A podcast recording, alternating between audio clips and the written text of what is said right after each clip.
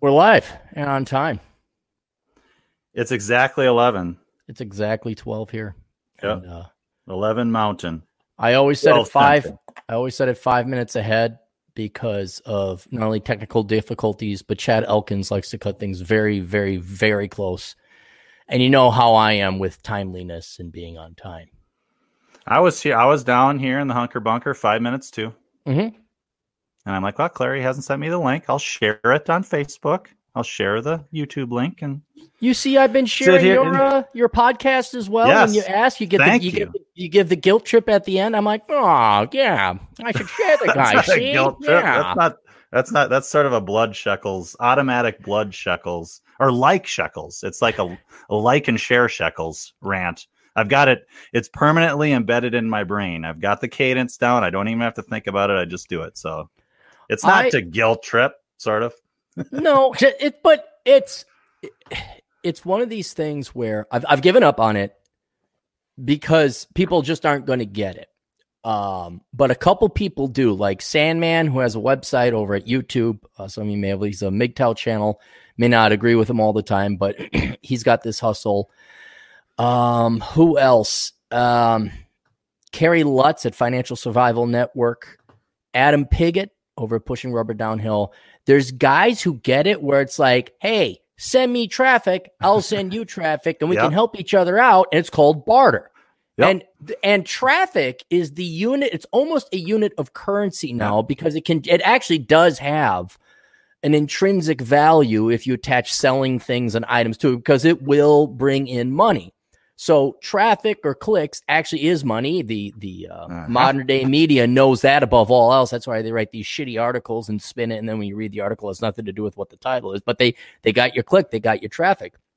But you'd be amazed how hard it is to get other people within this sphere or any sphere. I, I I'm I'm sure other people who like they maybe they're specialists and they do blogs and podcasts about dinosaurs. Maybe and I know this for a fact uh, the medieval history podcast, the world history, any of these history podcasts, military history. I'm like, well, these guys are probably a little bit more intelligent. So I've contacted these guys like, hey, I would like to advertise on your show, Curse of the High IQ.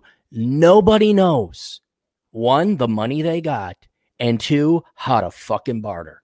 Right. I'm, I'm like, hey, because, and I won't met because they're good people, they're good professionals. It's like, hey, I'll send you traffic if you send me traffic. Oh no, it's this much per month and this much for per podcast or article. I say, all right, fine. And I've I've thrown in a towel because it's like, all right, fine. Here's my money. I get the tax deduction. You get to pay taxes on that revenue.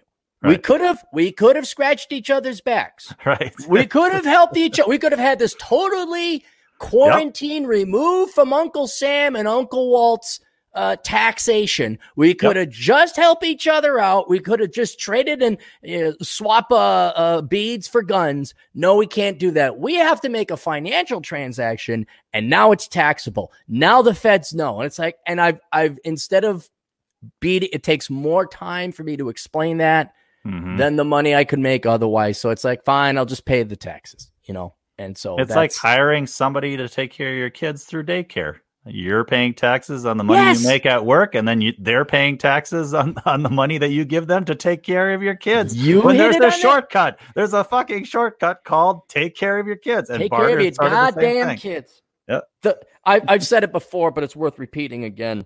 The biggest irony, contradiction, and tragedy all in one is a disproportionate, not all women, a disproportionate percentage of women are pursuing professions so that they can afford to have their own children and the things they want so they can outsource their kids to other women. But those women also, in turn, disproportionate percentage of them are paid to take care of other women's children. Yes. So you have women paying other women to take care of their children because those women need the job because they can't afford to take, you know, to, to take care of their kids. Whereas it doesn't have to be women.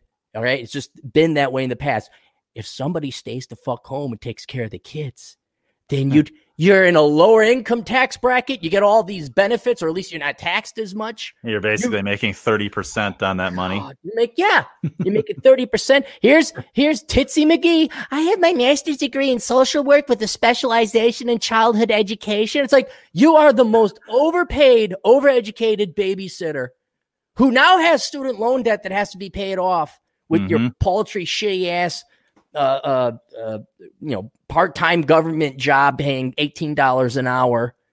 Uh, it, it's just Oh, that's why they do it. That's why I'm sure why they do it is because they're in debt. They need the money. But why They- didn't if They didn't all- think it through. he didn't think it through? They didn't. I they didn't work with think it through. I, I mean, you could ask gals today. I want to work with children. Well, why don't you have your own and raise them? Oh God, no, I don't want to be a stay-at-home mom. It's like what? what? yeah, t- Why yeah. Uh, yesterday, I told you. Yesterday, I I, I had MS. Right, Multiple I had MS. sclerosis? Yeah, I contracted MS yesterday. What? You did? Yeah, Martha What? Stewart. Martha Oh, Stewartism. Okay. What- what's that? What's Martha? Remember, I, I told you yesterday when we were arranging this podcast, I made the wreaths. I made the Oh, the grapevine wreaths. wreaths. Yes, the wreaths. Yes, yes. You didn't. I'm you out didn't there in the cold, going all Martha Stewart on those grapevines. It was You didn't pay fun. someone- It was fun. I know, but you sure you wouldn't have been better off hiring someone who has a master's degree in wreath making Yeah, I should have. instead of you doing it yourself? Because then, if I work this and pay somebody to do that, I make this little bit on margin, and I'm and I'm getting ahead, Getting doing ahead. something I hate to pay somebody to do something that's awesome.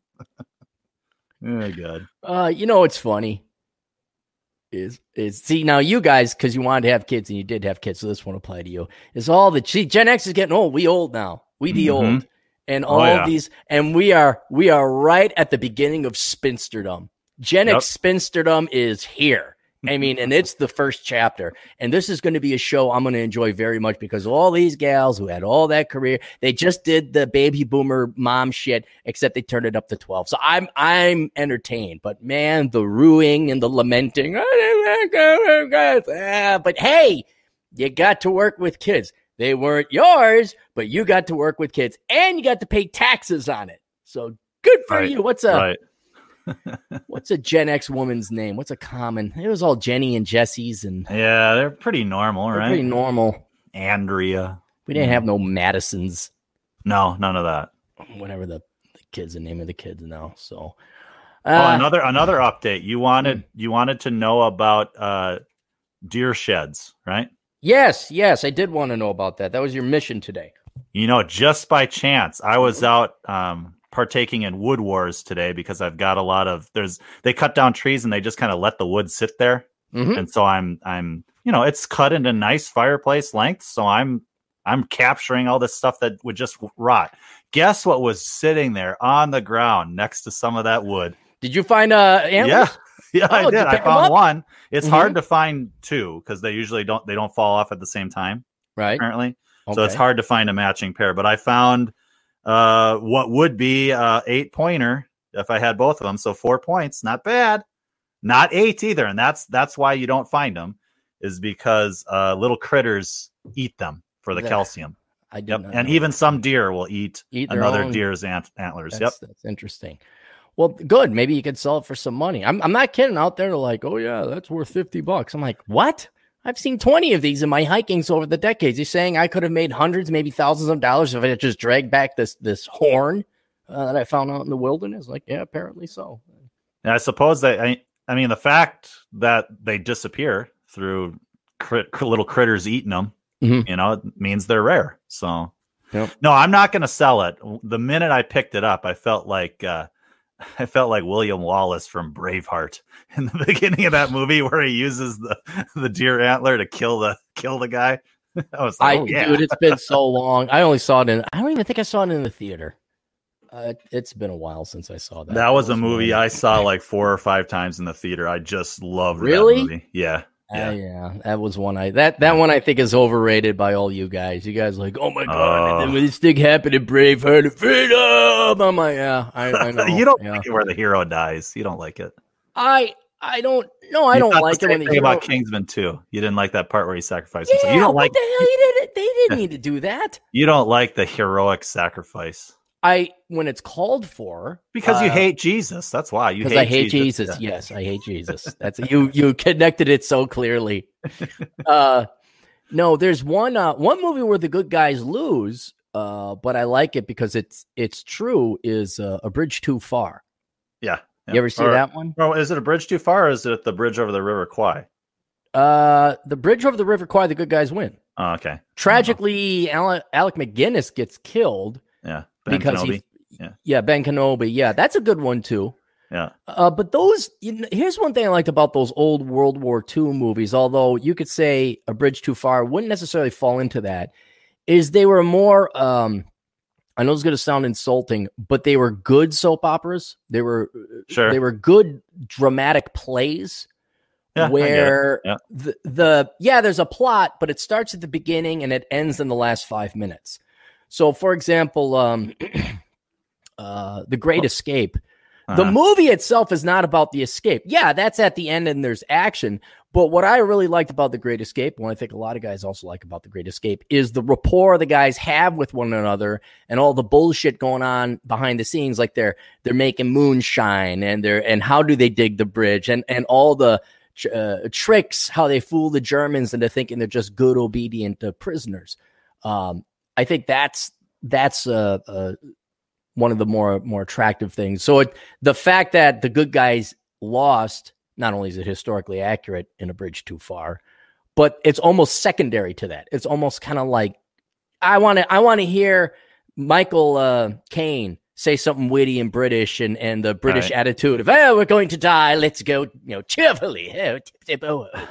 and so that that's what I like about that. But the yeah Braveheart, no, I don't. You want to hear something cynical? I bet those old movies, those old World War II movies, wouldn't have been made like that if they had had CGI and the ability to do action scenes so easily like they do nowadays. They'd be making the they back then they would make, you know, a 2-hour long action movie for World War II and not have all that drama and all Right. that character development. It was all that character development stuff I bet you was just kind of done out of necessity. Well, we got this budget.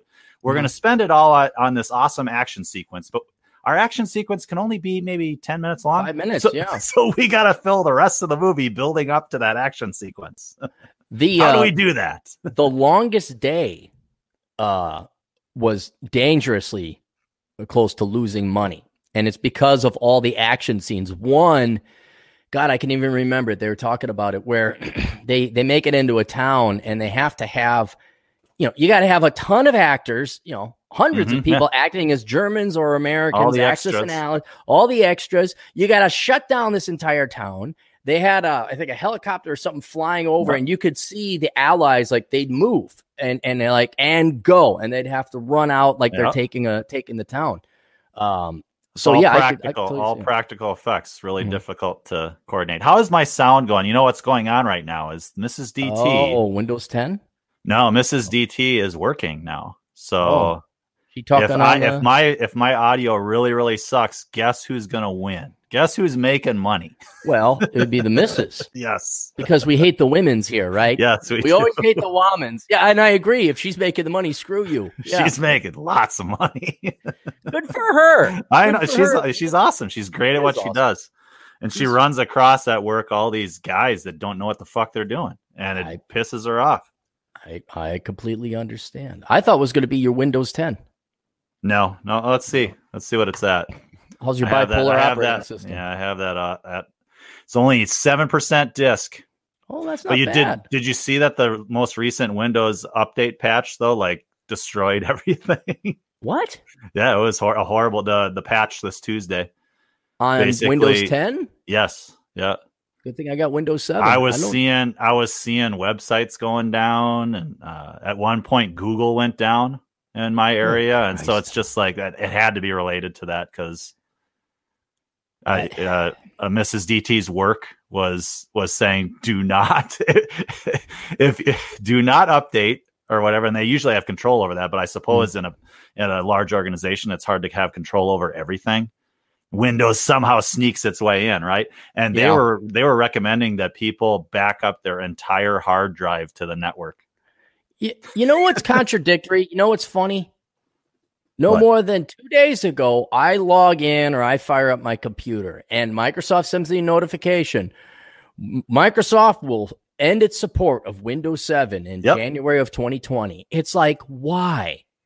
Well, I know they have numbers. I know they did the crunching, but to the consumer, eh, and maybe maybe they don't think about the consumer. They obviously No, they don't with care. Windows 8. Yeah, uh, what am I asking? Like, look, you have this you have this great operating system. It's like the B52. You know the history of the B52 bomber? Uh, No, but it, it's still operational, right? That thing is not only operational. They're going to keep it going. I think. Hang on, let me look this up. because Um, nobody can hack it. Yeah, I mean, no, it's, not even that it can hack it. Uh, Is it all B- analog still? B50. No, no, no, no, no. It's it's that it's such a wonderfully made plane. Yeah. Uh that it it it, it serves it has it's so wonderfully made. Yeah, okay. It was made in um 1952. This plane is almost 70 years old. Yeah, and it's still it's still got lots of utility. It And it still, still has- bomb the fuck out of people. right. And so okay, yeah, it's needed some upgrades and yeah, technology has allowed it to to do this.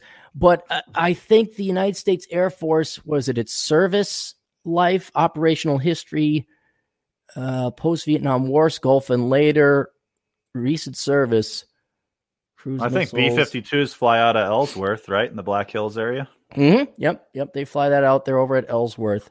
I just saw that the United States Air Force was going to extend its, you know, use for another 10 or 20 years or something. Right. Um, because it works. It fucking works. yeah, it goes way the fuck up high into the atmosphere. and- High carries a shit ton of bombs. You can uh, cruise everything. It's adaptable, and and they're saying, look, if it ain't broke, don't fix it. Microsoft, it ain't broke. We must fi- We got to replace it. it. We got to replace it. and here's Windows 7. I have no problems, none whatsoever. And some people think Bill Gates isn't evil. Give me a fucking break. He's not on it anymore, is he? Well, Jesus.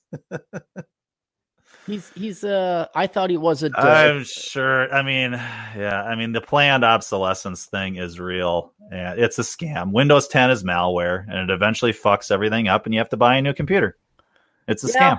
I know, I know. I may I may switch to Linux um because it just works. Right. Um but the problem is a lot of the programs I use that they don't exist on Linux. Yeah. You know, and it's just you get this platform, you know, we get that we we're all used to this. We're all used to this. No, we got to change it now. We're going to we're to force everybody to adapt. And so is there is there an operating system after 10? Not yet. Okay, so everyone's got to what? It's 10 or go fuck yourself?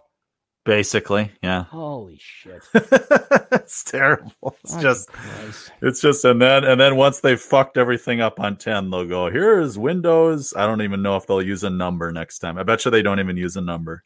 Uh maybe. You think they're going to get cute like They'll- Apple, they'll have some- operating system lion, operating system giraffe. they'll they'll say cute. something platinum or whatever. They'll, you know, Oh, God. they'll just keep going with that. Huh? And- yeah, I mean that's why I mean I'm I'm as far as my podcast is concerned, I'm like, you know, maybe I should just record things on my computer and post them where I've got control and not really even bother, you know, wading into the stream yard and all these kinds of things like we're doing right now. Just kind of do my own thing and put it out It's- there. And if people gonna- follow it, fine. If they don't, It's Whatever. not going to matter because you're still dealing with a Windows 10 operating system. You might as Right. well go to StreamYard.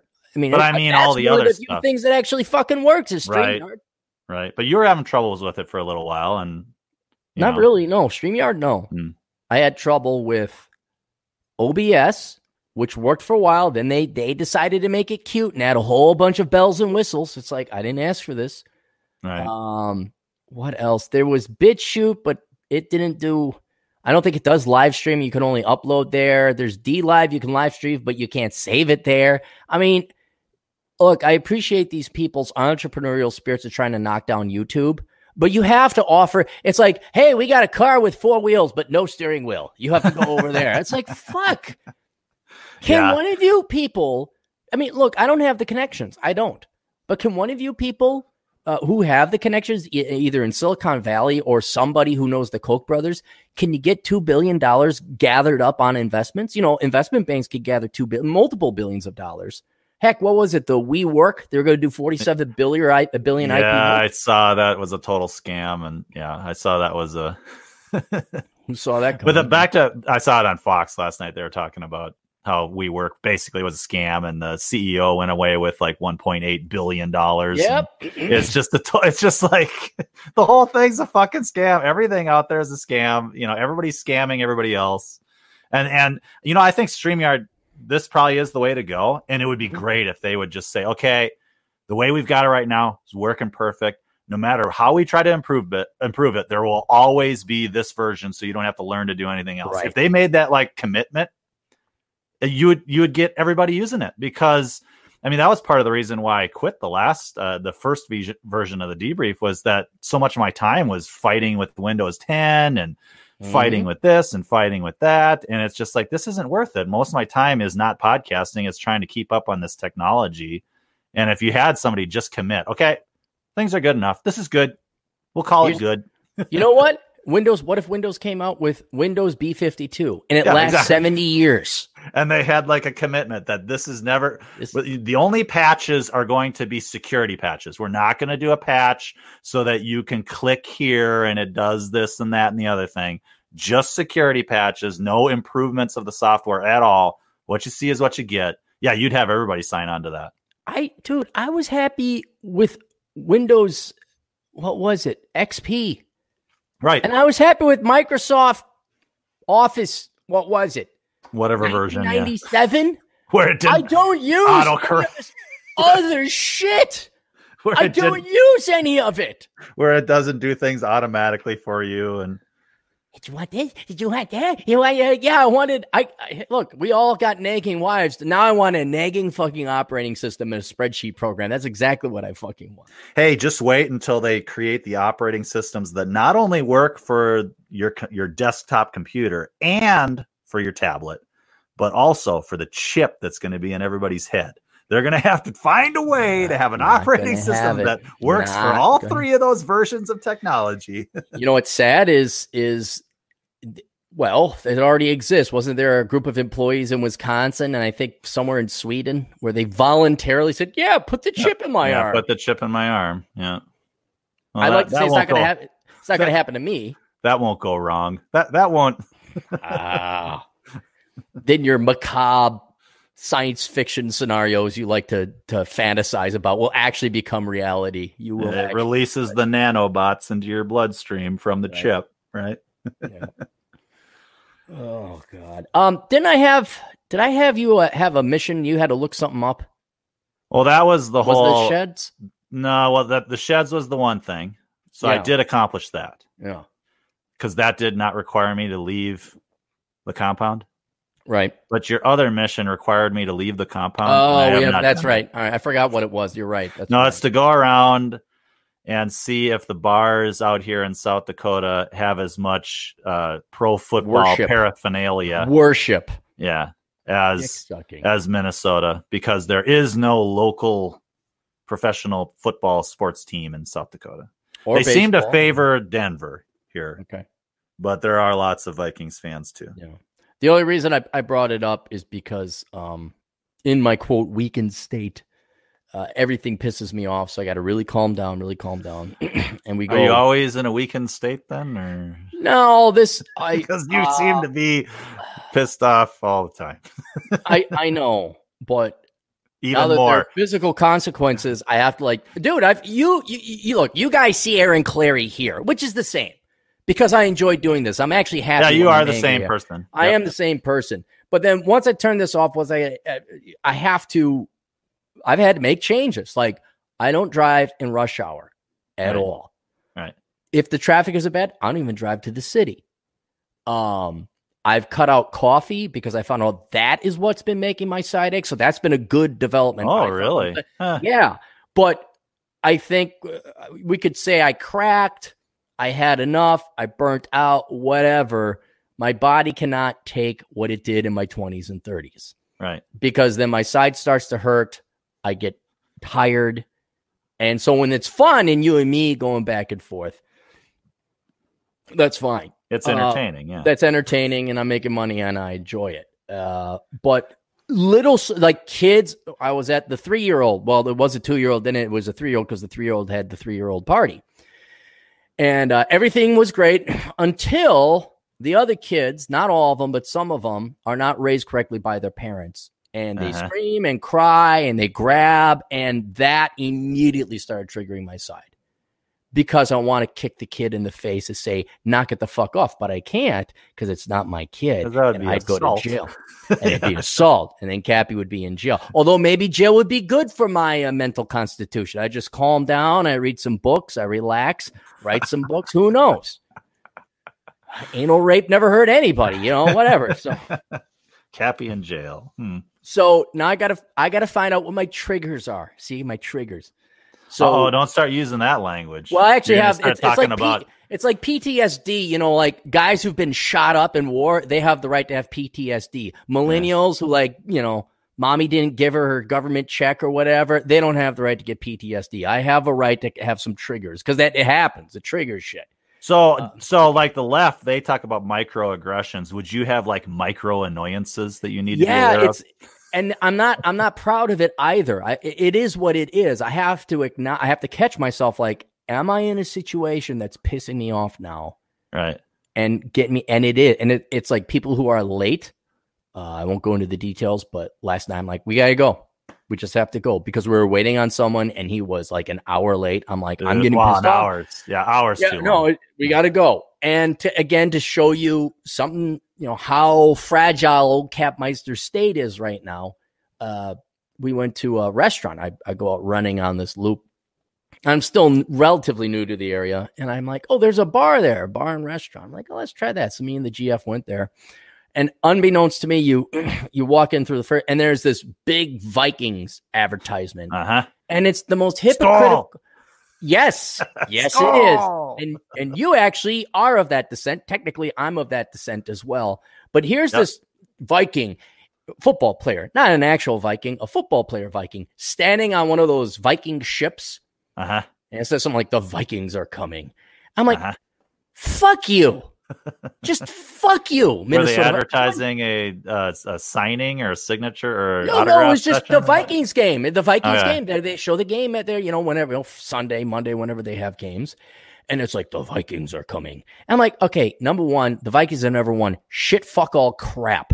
Nope. They've they've failed going to the Super Bowl twice in my lifetime times, because yeah. of a missed field goal, and I was Mhm. so fucking happy to see both times. It was great. I, I, I just the, the state deserves it. Two, nobody. Uh, maybe one or two people at most on the Minnesota Vikings actually hail from Minnesota. Now, this is a criticism you can make of any major football team. Mhm. Um, and these people don't give a shit about you people in Minnesota. They're here to make the goddamn money. Three of the quote Vikings, uh, you know, what do you, what's the NFL uh, black and Latino and non-Scandinavian percentage? I mean, the majority, what, Oh. 76, 75% Yeah, non-Scandinavian? Yeah, I would say. I mean, a lot of linemen can be Whitey White Whitersons. Vikings. Yeah, but are they are even they from Scandinavia? Well, well yeah. Who knows? they knows? could be from Germany. They Right, could be from exactly. France. Right, Yep. right. So there is no Viking thing, and you have this Viking ship, and the Vikings are coming. It's like, and then finally, it's all the dipshits who actually will go to a bar because that, and that's what agitated me is people don't do it if it doesn't work. right. Like if if putting posters of another man up who wore purple and yellow, who's never won anything by the way, gets your dumb ass to go to a bar and sit down and hork down wings and drink light beer. I'm I'm yeah. wrong. You Yeah. got to do it. So it tells me that again, the normies, conformies, and inferiors they respond to this shit, and I get to live in this cesspool. And so when I Yeah. saw it, my brain went through that all in one shot. I'm like, oh, and and so then like you left. no, we got our food. Oh, you soldiered on I like soldiered Viking. on Like a Viking. You you a real Viking. Yeah. Yes, a real Viking. And then I raped and pillaged everybody. right. No. right. Uh, I, I- actually, I- Actually, the game was on last night, and I watched, and they won. Skull. Okay. but but uh, I thought it was funny. I was thinking about the whole uh, Viking thing, and I'm looking at the the logo and stuff. I'm like, wouldn't it be awesome if every one game they're always doing different uniforms and throwback uniforms and Pink wearing- gloves. Yeah, and the sure, pink sure. month and all that kind of stuff. Right. But for the Vikings, wouldn't it be great if all these players, including all the black guys, dyed their hair blonde for just one game, and the black guys with the long dreadlocks braided Sure, blonde, them, yeah, yeah. braided them just like the logo, and just yeah. No, What that would be uh, fun. That would be really mustache and the beard. That takes some time to grow. Like I guess they could get away with it in Movember, right? Whatever they've got, dye it blonde. That would be fucking tits. That would I tune into that game. There was somebody that took his that. helmet off, and he had he had frosted his hair, and I'm like, and he was a black guy, and I'm like, Yeah. that's kind of cool. All these black guys should do that if they're on the Vikings. They should just say, we're going to culturally appropriate your ass and just dye our hair blonde because we're on the fucking Vikings. What's uh who's the he, he's a sacker. I don't know what that he's he's a defenseman for the uh, Green Bay Packers. Oh, and yeah. he's got he's got the long blonde yeah, hair. he looked like a Viking. Yeah. Yeah, he probably does have some skin. And, and I now can't if- remember his name. Uh, he's famous. Yeah. Yeah, but if Um, everybody could look like him for just one Vikings game where they all actually hilarious. that'd be great. That'd be great. I guess and some of the celebrate, it would be like celebrate actual Viking Heritage Day, you know, Yeah. at, at the, at the, rape and Yeah. pillage day. Yeah. You know, and we and Pillage Day. appreciate the actual heritage of the Vikings. and everybody's going to dye their hair blonde. We're going to forget about uh, cancer and the tits for one weekend Yeah, and and do Viking Appreciation Day. that'd be fun. That'd be fun. And you know what? It's such a good idea and it's such fun. They're not going to do it. They're No. not going to do it. No, Could you imagine those those guys though that have the predator hair? You know the the, the that'd be black guys? awesome. It would Oh, be so tits. cool. I I just think if you're going to go to that extent, you really ought to grow out your your Yeah. beard and mustache. Yeah. because then you get the full effect. Right. Um, but yeah, no, that'd be that'd be really cool. That'd be neat. Everybody, everybody, and they come that. out on the field all on the field without their helmets on. right without their helmets. Yeah. Yeah. Maybe carrying axes. Can they carry axes? Ah, we're just kidding. We'll put the axes. They get an axe bin. Like, all right, we're not going to carry these. and white people would love it. We don't care if you culturally appropriate us. No, no, no, no. White people. I disagree with you. Who who complains the most on the on the cultural appropriate? Who who are the most sensitive, whiny Well, liberal yeah. leftists out there? But they would never say that that was cultural appropriation. They might say it's like racism, like, look, they're trying to be Yeah. white and intimidate the other team. right. They're trying to be the master race with a bunch of blonde heads out there. I don't think anybody would complain except for your standard liberal, uh, professionally offended white people. Um, you ever Right. see the remember She-Ra? Yes. Yeah, okay. There's a meme going around, and it's just She-Ra. She's got her sword up, you know, because I guess like He Man, she could, you know, by the power of Grayskull, she, She was whatever her name was, she could turn Yep. into She-Ra. Well, and it says, by the power of white girl, I'm offended on your behalf. I'm like, that's perfect. It's perfect. It exactly, exactly hits Yeah. it. Oh. So no, I have not looked, but I think the one uh, bar that I do go to quite often, it doesn't nearly have the, amount of posters in the windows and all that kind of stuff. So Right. And I'm I'm kind of thinking that may be a huge uh, a you know, because you don't really know much think about your environment until certain things are gone or they're introduced. And it dawned on me, like, yeah, when I've gone to, you know, I've been to my fair share of bars. If anything, it if you see an advertisement, it's for the motorcycle rally. Yeah, right. But I don't I don't recall seeing Denver or the Twin No. Cities or any, you know, oh, the twins are on them. I'm wondering, will that noise finally go away? Like old It Cat Meister could just walk into a bar and I could get a burger, you know? it lessens, I think. There's still always sports on, right? Right, That's because we're obsessed with sport. right. But it, I don't think it's it's not. It, there isn't paraphernalia all over the place. I'm not gonna No. there's not gonna be posters. There's not gonna be soccer so. moms with bumper stickers with Go Twins or Minnesota Vikings. I I know for sure there's not going to be traffic jams like there was last night uh, because of sports ball. And then um you've ever been to Mancini's over in St. Paul? Yep, you took Okay. me there. I've took okay.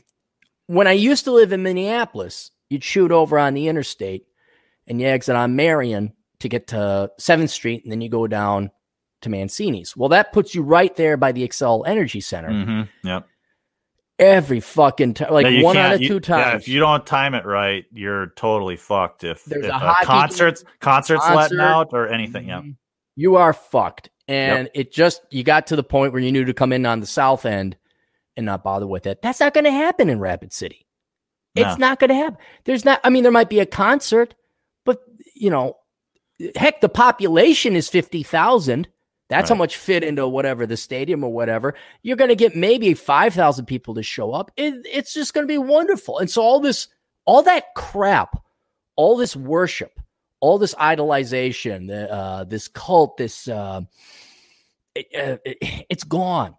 Well, There's and, none and of this what vicarious living and like, yeah, go Vikes, and people wearing their fucking. That's all gone when I get out there. Well, and what's what's here, what's left is actual fun. We just found out, Mrs. DT and I just found out we were watching the TV, and it's like, oh, Rapid City's got a professional hockey team, a Cool. a, a level down from the NHL, right? Mm-hmm. That could be really fun, you know. And when it's and I and you know when uh, when I was back in Minnesota, I invited you up to the little. It, it wasn't even amateur amateur baseball team.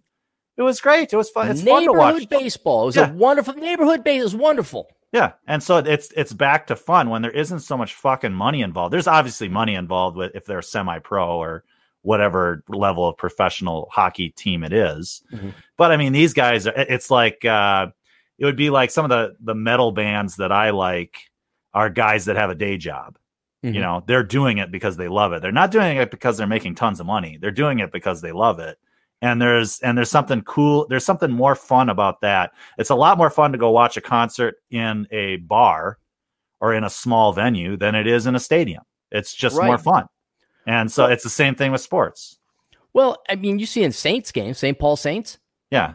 I mean, they're a little those- too big now, but it's still worth it. Well, still they're too more big fun. now, right? And that's Yeah. that's the problem. Is it's how much bullshit do I have to go through hmm to see this game? Now, when they used to be at Midway Stadium, for people who don't know, the St. Paul Saints is what the the tri- Triple A league. I don't remember. Yeah. It's minor league Yeah. baseball, and they go up against I think it's the the Sioux City Rattlers, and and you know good old American baseball. You're Yeah, going to play this Americana. town Americana, and you could park for free if you found a spot. If not, you park down the street. You walk in, people are grilling. You pay your five bucks, Yeah, it's- and you go cheap, in, yeah.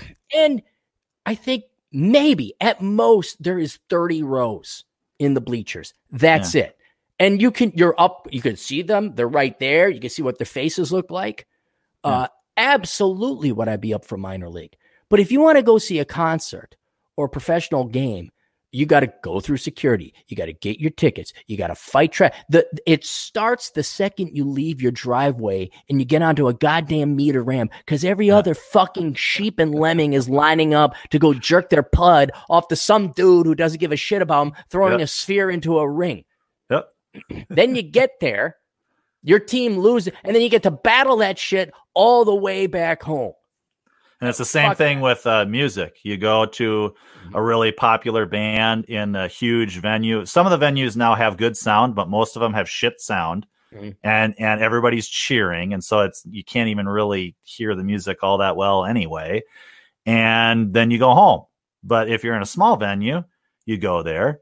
You might see the band before the concert. You might be able to buy him a beer. You might be able Yeah. to say, "Hey, I really like your music." They Sign go my up CD. and they go up on stage they interact with you personally out in the Yeah. crowd if you're loud enough and you know it's it's a hell of a lot more fun Yeah, I and although maybe this is not the case anymore, but with minor leagues, I'd imagine the steroid use is not as as rampant. I mean, Yeah, like you're actually not, seeing real baseball, you're seeing real football. Yeah. oh, but um, yeah, so I'm I'm gonna be, and it's just with with my health improving and all that, taking it easy. I'm just aiming to get that house, man. Just aiming to build that house.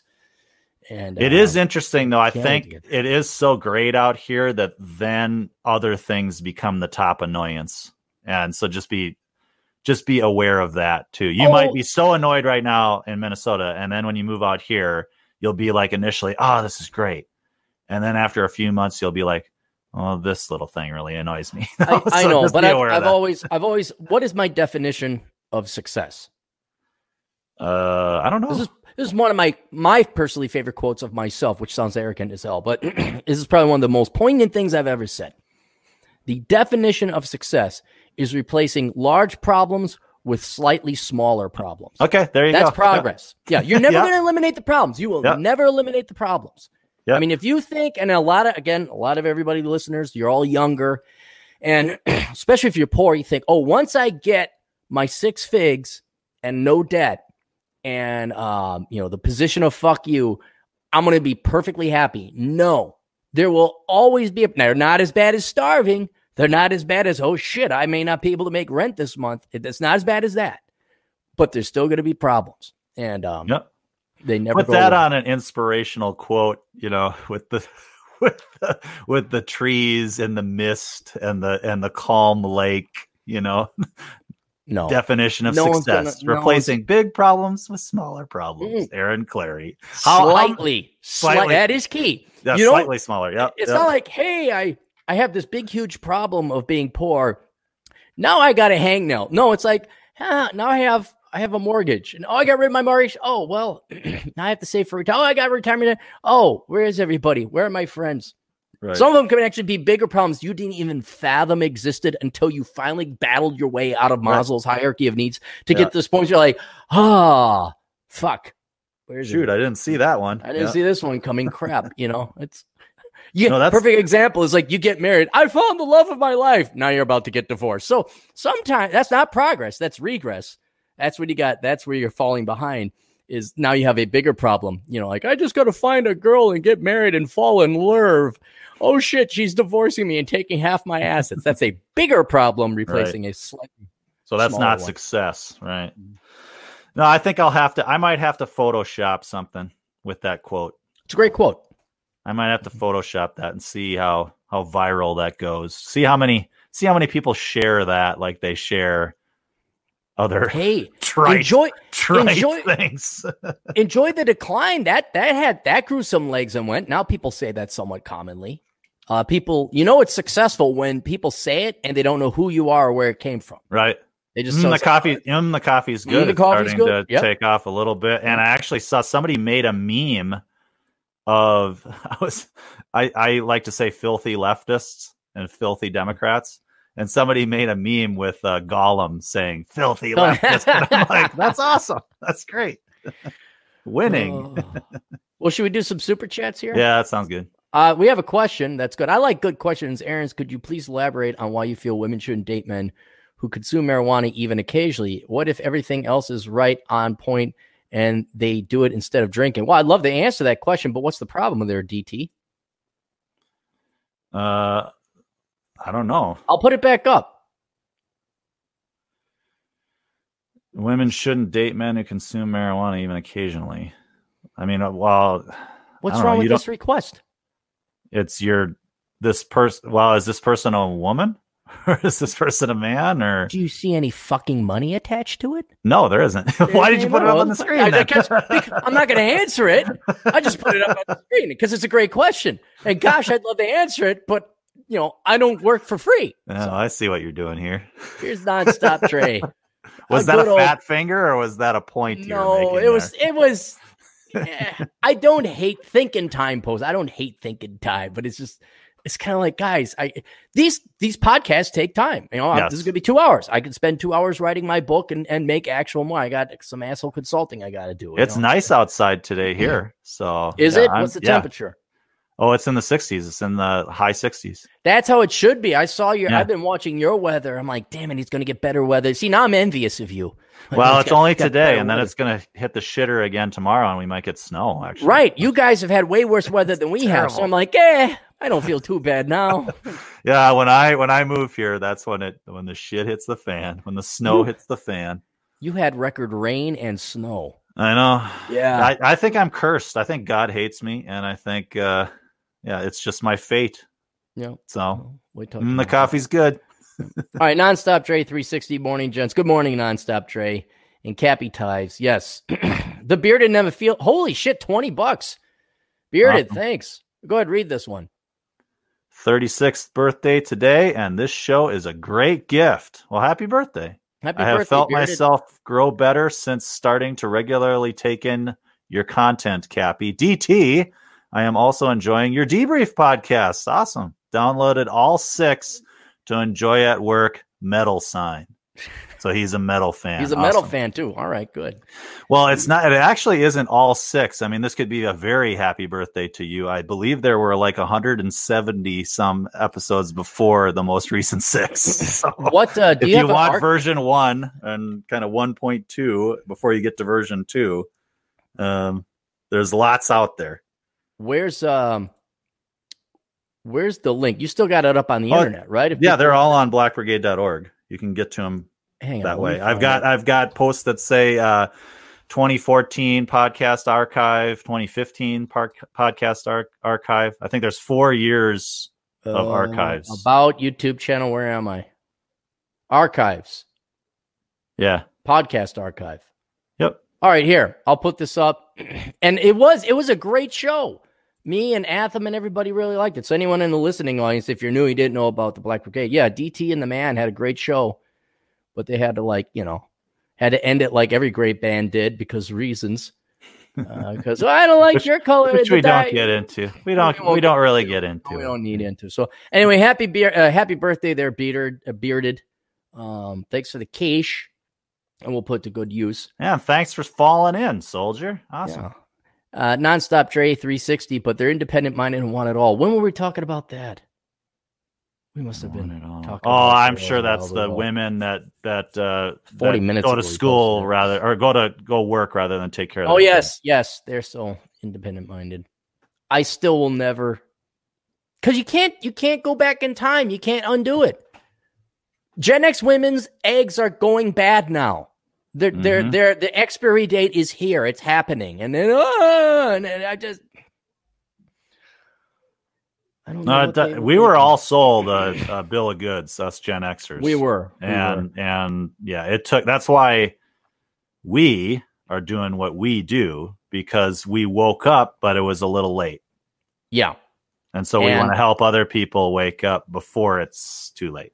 And the only thing I can really feel bad ab- uh, bad about the millennials for is that their tuition prices were like Oh, three times what we Yeah, paid. It's crazy, But yeah. dude, it wasn't like the baby boomer. You know, the, the millennials like, oh, we were misled, and I was like, yeah, because baby boomers are just giving us great bits of wisdom ourselves. right. You know, they, they weren't telling us the exact same shit they told you. Well, a lot of millennials were raised by boomers, though, so it's kind yeah, of that's half what and I'm half. saying. Yeah, mo- most of them were raised by uh, baby boomers. It's great. Like their hatred is all. We're like their older siblings.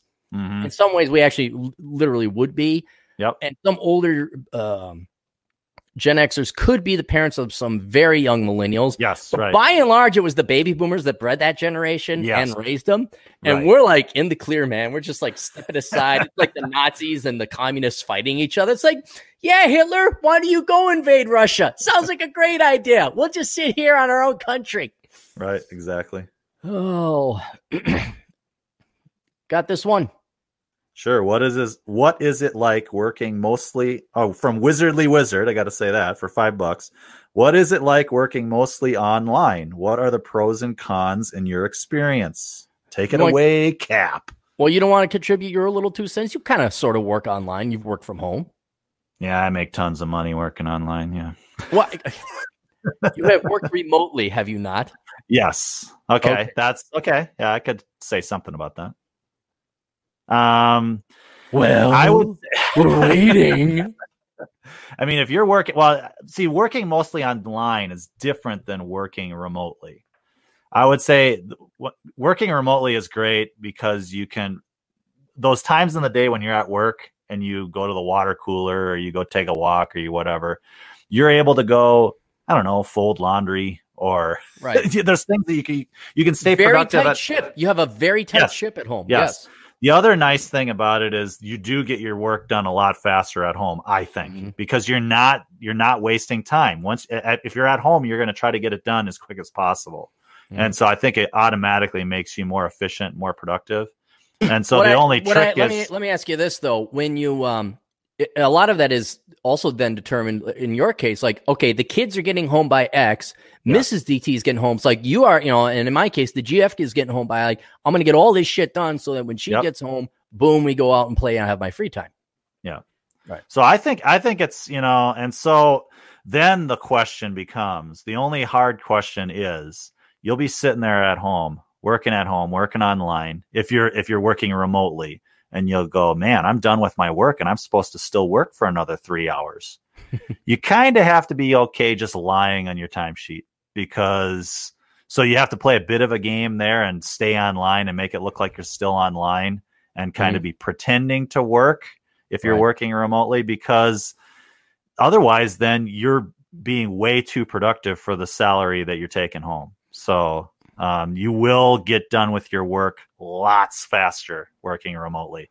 The only problem is is just coordinating with meetings and shit like that. That's that's the only thing that's a little difficult is, you know, but that's pretty easy with, you know, conference calls and stuff now. So yeah, I'd say um everything DT said, I would say another pro is your health because you have all this. Now, this assumes you don't have a boss. If you're like me and you don't have a boss, um, you have complete and total control of your your uh, schedule. So your health will increase because it's like, okay, I'm done looking at the screen. I need to get the fuck out of here. I'm going to yep. go for a run. Then you come back, you're in better mood, and you write some more, do whatever it is you do. Okay, I'm I'm done with this. I got to run some errands and change the oil. So you have a really tight ship. You're very healthy. Here's the problem: if you work from home and you don't have a boss, you will also become unhealthy where you will then slip into vice. In my case, it was booze because mm-hmm. I could mm-hmm. do my job drunk or sober, doesn't matter. So I'd get my work done, my workout done, da da da. It'd be noon. And all your other buddies are stuck at the slave plantation, you know, or, you know, in traffic or whatever. And so you could like do pot, you could play video games, you get in porn, you can do booze. There's all this other vice. And, you, and I'm not, and it's sad because you'll have it all done it's right. all done. Yeah, your work's done. Yeah. You're making money and then you're just like, well, and so you'll what you got to do is you're facing kind of a a quasi retirement and you really end up just seeing old people. That's what ends up happening when I go to Vegas. It probably happened when I used to be in the WBL. You go to the bar, it's just old retired guys, you know, at one. Well, you get bored because there's you're not interacting with anybody, really. And that's you know, the when, when, you're at work, you can go stop by the cube and say, "Hey, how's it going?" Blah blah blah. And so that, yeah, that is a con that there isn't that kind of interaction to make it less boring. Right, and it is, and that is the biggest drawback of working online or from home is you will get so bored. Um, it's not, it's great for like a year or two. Maybe you can make it three or four. Maybe your personality is your hermit, and maybe you you can handle that me, oh God, you got to get out. But then you're facing this paradox. It's like, okay, so what? I go apply for a job, and then you right. go apply for a job, and you get that. You're like, I remember why I quit because right, remember, exactly, yeah, that's exactly progress. It. Progress yep. is taking a problem and replacing it with a slightly lesser problem, and that slightly yes. lesser problem is, oh, I'm lonely and bored, and I don't have any colleagues. I'll go back and oh fuck, I got a boss, and he's a psychopath, and there's commute. So it's there's always a problem, but yeah, you gotta uh, you gotta then join like groups or you gotta get out. Uh, and then the uh, another thing is you're out of sync with everybody else. Everybody else, you know, you you'll be like, hey, let's go do some. People come home, you're like the dog that's right. been waiting for his man. Like everyone's coming home, let's go do stuff. You know what? Most people are they're tired. They're, they're, tired. They don't want to go hang out with you. Well, they'd like to, but they just don't have the energy. So that's yep. that's an that's the real huge drawback working online. I I predict, and wasn't that what WeWork was about? Like WeWork, yeah, WeWork was. I guess the scam of that was that they they um, fixed up buildings to rent out the office space to people who couldn't afford office space. Basically, that you know you need to have a cube three times a month or whatever. I think it was something right. like that, where it was it was sort of it, it sounded like the wave of the future, but it it was a scam. yeah. It was a scam that worked out exactly the way it was. He paid himself a nice fat salary as CEO, I bet, yes. right? Yes, yeah, he did. That and happened then he got his severance. Times. His severance was huge. Severance. So Dude, it basically I, was a Ponzi scheme. I think I've he, seen, they they said that he the some of the properties that he would rent to then rent out to other people, yeah. he owned. So he was using company company money to pay himself it, it, it, was crazy, I guess. I saw that happen so many times with the dot coms where these guys would, oh, yeah, we're doing this thing with the internet. And then we put an E in front of it. And all these dopey investment bankers yep. and financiers would throw their money up. And all you had to do is say, we understand if this is too complicated for you to understand. And these dopey ass middle aged white guys could not fucking throw enough money at it. And all it was was a scam so that you paid yourself as CEO, you know, like 1.2 million in salary. The company lasted three years. You made your money. Yeah. And then I mean, and it's, and it's perfectly legal. Yep. Perfectly legal. Yep. And so going, you know, Operation Evil, I have a couple, you know, aces up my sleeves. That's one of them. Where just I like, just could never do it. You know, it's just like I could. I, I, could. just I just could never do. I'm I'm enjoying my Crow Peak. What is it? Crow Peak uh, Beer? pile of dirt beer. I think it's a porter. Mhm. Yeah, it's cheap. Entertainment's cheap. Have you? I uh, feel rich. I feel rich. Yeah. Did you get that over in Spearfish? Yeah. Well, it's I mean the, the it's a can, so it's you know I know it's a it can. every- Did you they buy it? At everywhere. the, they saw it. Okay, so you didn't Yeah, go to the brewery in No. Spearfish. Buy Crow Peak. No, they've got they've got a new beer called Mjolnir, which is Thor's hammer. That is very delicious. I hope I find that in the can. I had that on tap. What? So, Uh, have you climbed Crow Peak yet? no, Have you climbed any peaks yet? we haven't really done. oh haven't really Jesus done Christ! You move in summer. There, there is. I you know the place. It's awesome. place. Yeah, Why would you want to leave? because there's mountains all around, and streams, and panhandling, and I've had gold panning, and agates, and shooting guns, and and uh, kayaking, and and everything. There's I know there's- everything. I know. I know. Yeah, you know This is okay. You know what this is like? Just just so you understand I know. I I, don't I, understand. Let know me- you're you're you're jealous of me for being here, but then I'm not doing what you would be doing. this no i'm, I'm gonna paint the picture so you understand how confusing this is to me this is like Oh, i found okay. out my my buddy dt uh I'm dating Eva Mendes. no no you've gone to this this super high-end bunny ranch where it's Yeah. gorgeous Eva Mendes is there but she's just one of many there's a young uh uh, Jennifer Aniston, a young, there's just like gorgeous babes. And like, yeah, I'm on this sex ranch and they're all STD clear and free. And yeah, I've just been reading books.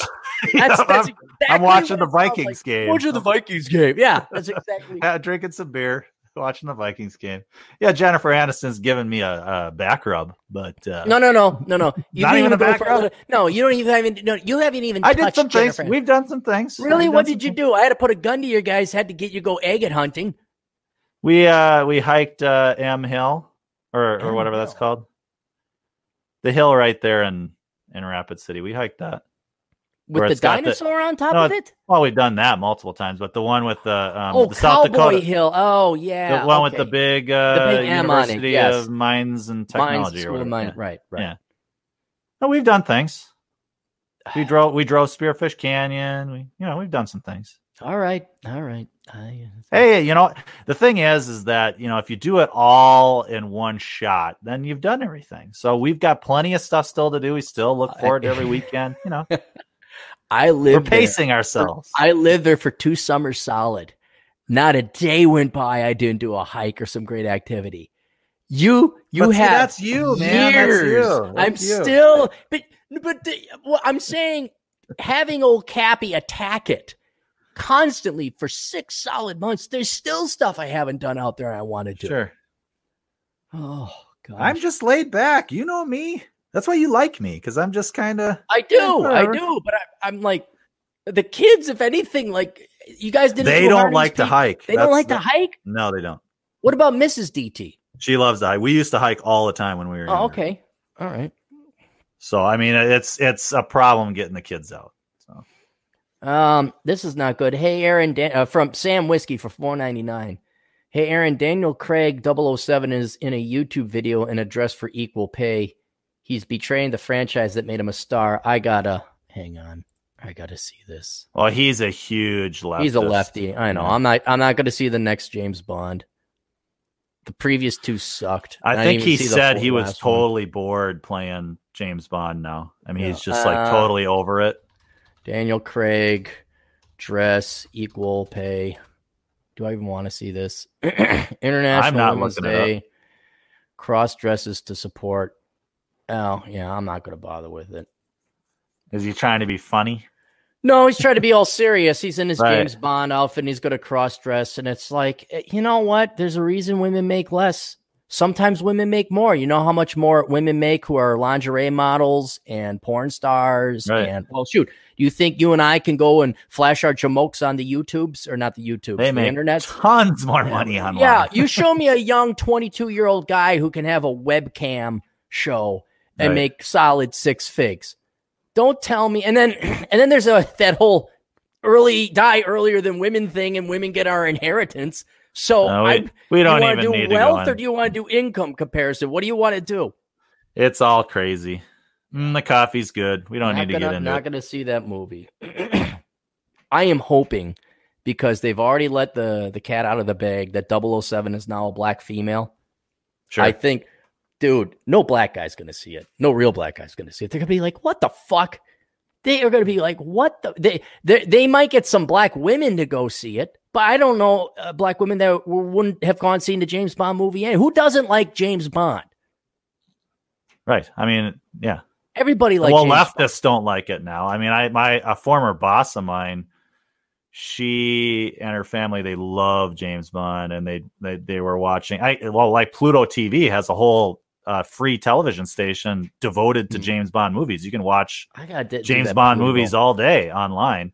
For free. Pluto TV. and and uh, so they I, I guess they they they like to watch all the James Bond movies once or twice a year or whatever and and she said that they've got boys and she said she's telling her boys well it's not okay how he's acting what he's doing wait, right J- there wait, well, are we talking okay. Roger Moore? all James of them Bond? yeah yeah What? Oh yeah she she's she's trying to teach her sons that well the way that he's treating the women there is not good you know when he slaps them on the ass or whatever and, and Man whatever, thunderball yeah No, that was Goldfinger. and it's like Dick, and unfortunately Felix. unfortunately Felix, I. Say goodbye to Felix. Why? Man talk. Spank. Yep, spank. Great scene. Great scene. I mean, what what movie had pussy galore and That was Goldfinger. okay, yeah, Yeah. I mean, it's just like, yeah, it's extreme, but look, the the ladies love this guy. How do you tell your son that? Well, this is totally wrong. This is a different time. You don't treat women like Is- this. is and he's hus- seeing James Bond get all the women. Is the husband a cuck? Is he like a I pussy? I think so. Okay, I don't well, there think- you go. Yeah, I don't think he's. uh I don't think I, I would hope. I mean, if it were me, I'd be taking the guys aside after mom said something like that and said, "Uh, no." but At- at- but I don't. Uh, they're they're unfortunately they're getting they're they're yeah. It's it's not good. It's not good. no, no. This is the same all- person all that I'm told pointing me- out is is they're what they're trying to do with this diversity thing is they're taking something that is already popular that most people like. You know, like let's reverse the roles. Did you like the Cosby Show? I Remember, love he- the Cosby. Show. Everybody loved the Cosby Show. Now, what if you force fed some gay white people into that? right. A bunch of Vikings.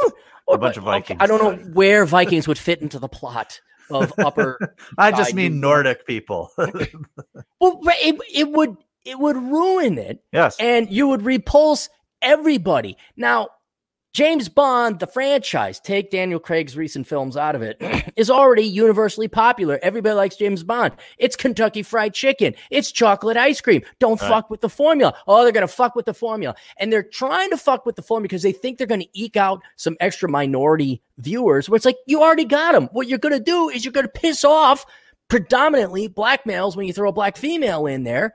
And, and not to mention all the other males who are like, fuck this shit, we're done. I so I'm betting. I'm I'm very rarely optimistic. How how optimistic am I usually there, DT? About ten percent. Ten percent. But this is one of those instances where I'm optimistic. I think it's gonna bomb. Yeah, that thing is to bomb because everybody who was going to see James Bond was going to see it anyway. Now, what feminists weren't going to see James Bond? You know, they, they were going to go see it. Uh, and, what and also now- they have to do? They couldn't have the sports cars anymore, right? Because that hurts the climate. So would he be reading riding like a bicycle? Th- no, and have he all had the a, he had gadgets a, on the He had an electric one the last time, didn't he? Oh, he did. yeah, I don't know. I I didn't see the last one. Uh, it it's gonna it's gonna bomb. It's- all the cool things anything. about James Bond, I mean, they'd all have to be turned into something the left would agree with, and so the Yeah, sports car would have to go. I mean, Yeah, it has. and to the women go. are gonna have. I I did a study on the number of bangs, number of women James Bond banged uh, Uh-huh. each movie, and it's consistently gone down. going down. Okay. Yeah, and Daniel Craig has the least one. I, maybe I can even find it here. Let me see if I can't find it. It and it shows you. You know, now it's just becoming a a, a Bourne identity movie. Yes. all right, Jack Ryan. It's just well, it's another spy show. It's uh, supposed to be not real. It's supposed to be just real enough to draw you in, and then everything is exaggerated. It's a cartoon. Here is Bond having less sex. This is from 2015. I got the charts. Oh, these are some nice charts. instance of sex. I break it down by the number of times James Bond had sex. You did this study. I did this study going back to 1962, the number of times he had sex versus the number of women. And then I calculate average number of women and lays by actor. So you actually did this? yeah, hang on, I'll post it. This is great. You guys will love this. This is wonderful. Is it because you know the movies so well, or No, no, you I actually up- sat the down and watched all of them with a notepad and said, "Oh, he just No, fucked her." I uh, no, I did not. No, I did not have that time. The data already existed. oh, okay. Um, I was just imagining you watching all the movies and going, "Oh, you're you're muted. I can't hear you." so what's happened um, ever so generally both the number of women and the instances of sex have gone down um, roger moore he, he must have i mean i know he's acting but holy cow he he got laid eight times one time that's the highest number eight times between three women um and then you do average number of women and lays by actor. Uh who would george lazenby? Uh, he had one movie. he had one movie yeah but he banged the fuck out of women. He had uh he banged on average three women uh each movie and had four lays. Moore was at like 3.8 and 2.6 connery 3.6 and 2.6 dalton he only had two women per thing but he he got three and a half lays brosnan more women less lays craig dead last 1.6 women and only two lays That's why he's so angry. that's why he's so pissed off, right? Roger Just Moore, scowling. he was just like, well, oh, hey. He's scowling all the time. Yeah, but um it ah God, it just oh well. Um hang on, Josh sent 8 bucks. 8 uh, bucks from Josh uh, Landrum. Answer think time question, the woman and weed and and morning gents. All right, thanks Josh. Let's go back to Oh, okay. He's actually paying for somebody else's question. He paid for somebody else's question. Where did it go? Oh shit, it was up there. It Damn was. it. Do you have it? Yeah, I'll go look back here. Look it up. Let me go. I got to gargle. My throat's going. Give me a sec. We'll come back. I'll read it while you gargle. Yeah, it's the very first comment. Aaron, could you please elaborate on why you feel women shouldn't date men who consume marijuana even occasionally? What if everything else is right on point and they do it instead of drinking? So apparently, Aaron has advised women to not date a man who consumes marijuana at all. And uh, You find it? yep, Okay. you want me to ahead, read reread it Yeah. again? We'll go back down to Josh. The audience knows the knows it. So, but uh, yeah, just why? Uh, elaborate on why you feel women shouldn't date men who consume marijuana even occasionally. What if everything is right on point and they do it instead of drinking? Well, you So got- you've in a pa- in the past have advised women to not not uh, uh, to avoid potheads potheads. at Yeah, all. I don't. I don't know where I said if he occasionally does pot. Uh, here's the thing: if it, there's there's always a deal breaker between both men and women. You're not going to find the perfect girl. Girls are not going to find the perfect guy. Yep. Um, it's just not going to happen. There's always going to be a flaw. Uh, so if the guy does occasionally has some pot, uh, but has all of his other shit together, yeah, that's a quality guy. And you almost want a guy to have vice because, frankly, I don't trust a guy who doesn't have a vice because Mhm. they do. It's just if on the face of it, they're not drinking or doing pot or something, then I'm worried because it's like something they got to hide, like diddling kids or keeping people chained down in their basement. You know, everyone's Sure. got a vice, everybody. Um, and you it's know, the whole thing. Yeah, if somebody looks too squeaky clean, there's probably something really bad. Yeah, yeah. so if in this particular case, it's a guy who's got his act together and he occasionally does pot, fine. But if it's a pothead, I don't know how a girl can, unless she's a pothead too, or really Right. dumb, uh, that you can. I mean, because you've hand you've hung out with potheads before, right? I in college, I lived with two potheads. they're worthless. You can't even. They're Yeah. not functional. Yeah, one of them had uh, one of them had ferrets for pets, Yep. and he just let the cage build up with shit. Yep. And then Yeah. so we cleaned out the shit. Me and the other sober guy cleaned out the shit and put it on his bed. Like, take care of your fucking shit. And it ended up just getting moved into the hallway. I mean, it was just, and I had to blow up at this guy eventually, just like, But you're it- ruining your fucking life. You can't even take care of your fucking ferret shit. And and I just totally laid into him. But it didn't work because potheads. It you're not talking to a human. This is one thing I learned with with people who I've known in my life who are drug addicts and all that. It's not listening to them. They're not going to listen. You might as well not even talk to them. But other than that, they were actually pretty good roommates to have in college because I'd be sitting there doing my homework and I'd sniff, sniff, sniff. Oh, they're starting to do pot, and but they're you, they just would watch a movie. You know, they Oh, wouldn't. they're totally they, they're just yeah, they're yeah, completely. You know, they're quiet, um, but they don't take care of themselves at all. And it was a gateway to other things. They started doing shrooms and LSD and and stuff like that. And so it's it is a I would say it is a gateway drug. It does people are always looking for the next high. And so if but it's maybe it's different now with it being legalized that once it's legal it's like oh okay I'm just doing this. I'm still just going to do legal stuff. But but back in my day it was illegal. And so Mhm. once you start buying something illegally, it just opens the floodgates to well I'm buying this, I might as well try this, right. you know. Right. So No, it's not the worst thing, but uh, if if all of a sudden, you know, if you're doing it every day right. uh, and it starts to affect your ability to clean up ferret shit, well, yeah, I think you know. I don't know. He, I guess the question to the guy, if he's smoking pot and he's like, "What do you think about this? What do you know? What? What?" Well, if you can still get the girls and you're happy, then it's Yeah. not affecting you. Maybe, maybe the love of your life is a gal who also likes to smoke pot.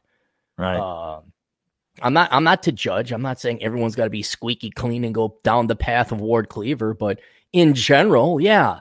If you're a pothead, don't expect to get a high quality girl. Look, the number of quality girls is already pretty damn slim. You're not doing yourself no favors, uh, being Right. a pothead on top of it. Well, isn't it the real question whether you're an addict or not? I mean, it's whether Yeah. you're an alcoholic or not. If you have Yeah.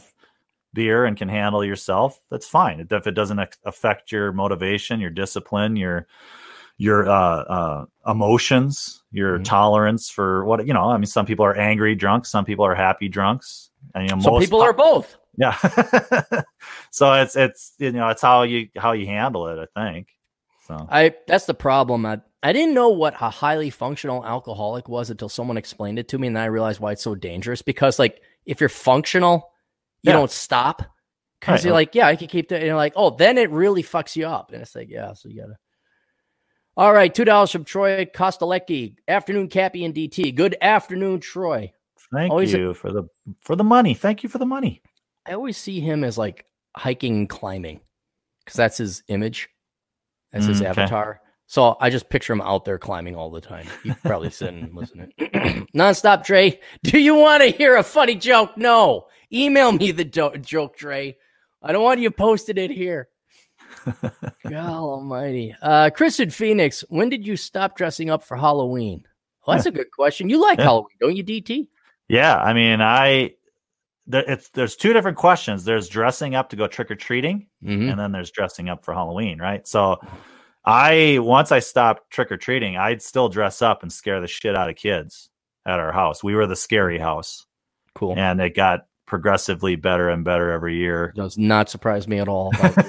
so, um, I still dress up at uh, out at the kids' bus stop. Mhm.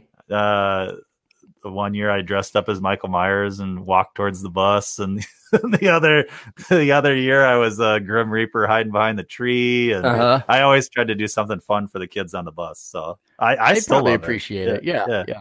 Um, yeah, I probably stopped dressing up. I don't know, eleven or twelve. Uh, and then we just go trick or treating with you know regular clothes on. But we usually try to grab a neighborhood's kid to make it look like you know. But then you bring your bag because you were you were just trying to be a sponge and get free candy. And then yeah, as an adult, uh, I remember spending an inordinate amount of time sewing a ninja costume, Hmm. and I had an actual katana mailed. Oh, cool. Um, and so that was cool. I went out and uh and then uh yeah, usually I will dress up if there's a good party to go to. I went as a Kingsman two, three Yep. years ago. Yeah. because it's to my easy. to my to my party. You came up to my place. You came. Did you we go came up to your place? yeah, you came Oh, to Hunker right, Bun- yeah, You came yeah, to DT's the- Compound One. And the GF was a cow, uh, a cowboy, a Playboy bunny. Yep, and I was Snake Plissken. You were Snake Plissken. Yeah. No, that was good. Yeah, that's right. We all did kind of. Yeah. The man was real excited to see the GF. Yes, he was. I think everybody else at the bar was too. Uh, but yeah, now I don't really go out. Like if it's easy, I'll do it. Like last year, I went as a millennial. I got that shirt that says, "This is my millennial costume trophy, please." So I've done that for the past two years. Uh, yeah, but I don't know. You got to come up with a real good idea. Um, when you have kids, it's easy to dress up because Mhm. all the kids are dressing up, and you're like, "Well, I might as well dress up as something." So Mhm. one year, I was I was pulling the kids' wagon as Michael Myers. Oh, yeah? yeah, yeah, up and down the streets with the mask and everything. And I had a flashlight too that had a flashing red on it, so Mhm. I'd put it up and under the mask. the friendly Michael Myers. Yes. Uh, Bubblegum Gun for two dollars. Do you watch J Reg's YouTube channel? Ten out of ten. J Reg? No, let's look him up. Sorry, old Captain's got a cold. I'm coughing more than normal. Reg J or J Reg? J Reg. J Reg. J R E J G. Reg. J Reg, 113,000. Uh, looks like he might be from my tribe. he gets great, great traffic. Hmm. Um, looks a little zany. Oh yeah, he does political analysis and uh, yeah, it's, yeah, maybe I, I'd have to tune into it. I got I got enough where I kind of I'm already full. My uh, podcast list is full. It's interesting. I think podcasting is a bit like writing, where, or even music, where musicians and writers, I think something they'll listen to some things, but they're not, you know, they're not like huge consumers of like a writer's not going to be sitting there all day reading fiction, right? No, They're going to be writing fiction, Mhm. and and sometimes writers they they don't want to read too much stuff because then they think it'll affect their product. I don't and read because I'm lazy. That's the real But reason. with podcasting, I really don't listen to very many podcasts at all. Really, nope, huh? I do not. I I listen to Alex Jones during the day uh, because I I love his show and he's kind of on the cutting edge and he's hilarious. And that's three hours, and it's like, well, that's kind of enough. You Yeah, know, three hours. That that's enough. Yeah. uh, you know, I, I'll uh, do. I'll listen while I'm working or whatever, and sometimes, sometimes I'll tune into a podcast here and there if it comes across my fa- my Facebook feed. But I I tend to not listen to a lot of podcasts because I I want my own thing to be my own thing. I don't want to. I- I don't repackage other people's shit to put it on my podcast. I think there's a lot of people out there that repackage other people's stuff and present it as their own. And so to completely bypass all of that, I hardly I, I the the Black Brigade is the Black Brigade. It's it and if I'm pulling on something something else, I say it. Or or I'll say, go listen to this guy if you want to learn about that because he knows his shit better than I would. Right. So- I don't think you have to worry about uh, plagiarizing people's uh, podcasts. Uh, but I'll tell you this: one thing I do, and I don't pull from. Uh, I mean, you can never say you're not influenced, but I don't tune into political podcasts. Like I, I tune into other stuff like the Dick Show, World Class Bullshitters, Beckloff, which is kind of political. I'll tune in.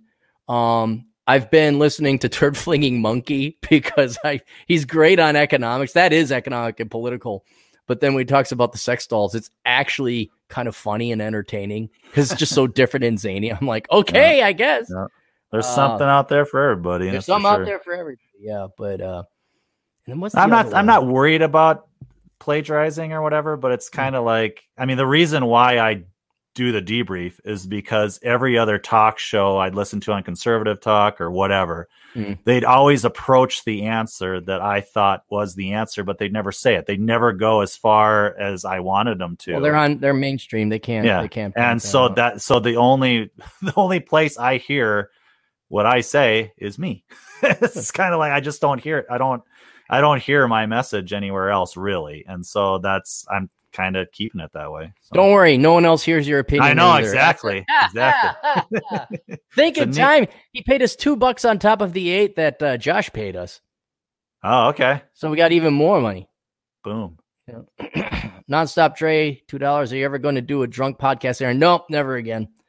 The uh the um the health scare, even though I guess alcohol didn't play a role in it, uh scared me enough that I'm like, nope, never never touching booze. So if you do happen to do a drunk podcast, it's bad. It means you're dying, right? if I yeah, if I'm ever drinking again, it's either I'm dying and it's terminal, or I've come to the point where I don't care to live a full life anymore and I'm going to maximize my immediate enjoyment up front. So like the GF was gone. Um I think those would be about the only two things. Is like I mean, if I stop talking to you, maybe. No, I I'd be tempted to have a drink, but I don't think I'd have a drink. But It is But- not to that point yet. No, no, it's not. No, if, if I'm drinking again, it's because I will be dying very soon. And it's like, fuck it. We might as well enjoy life. Uh, it- and you'll see a very hedonistic Cappy.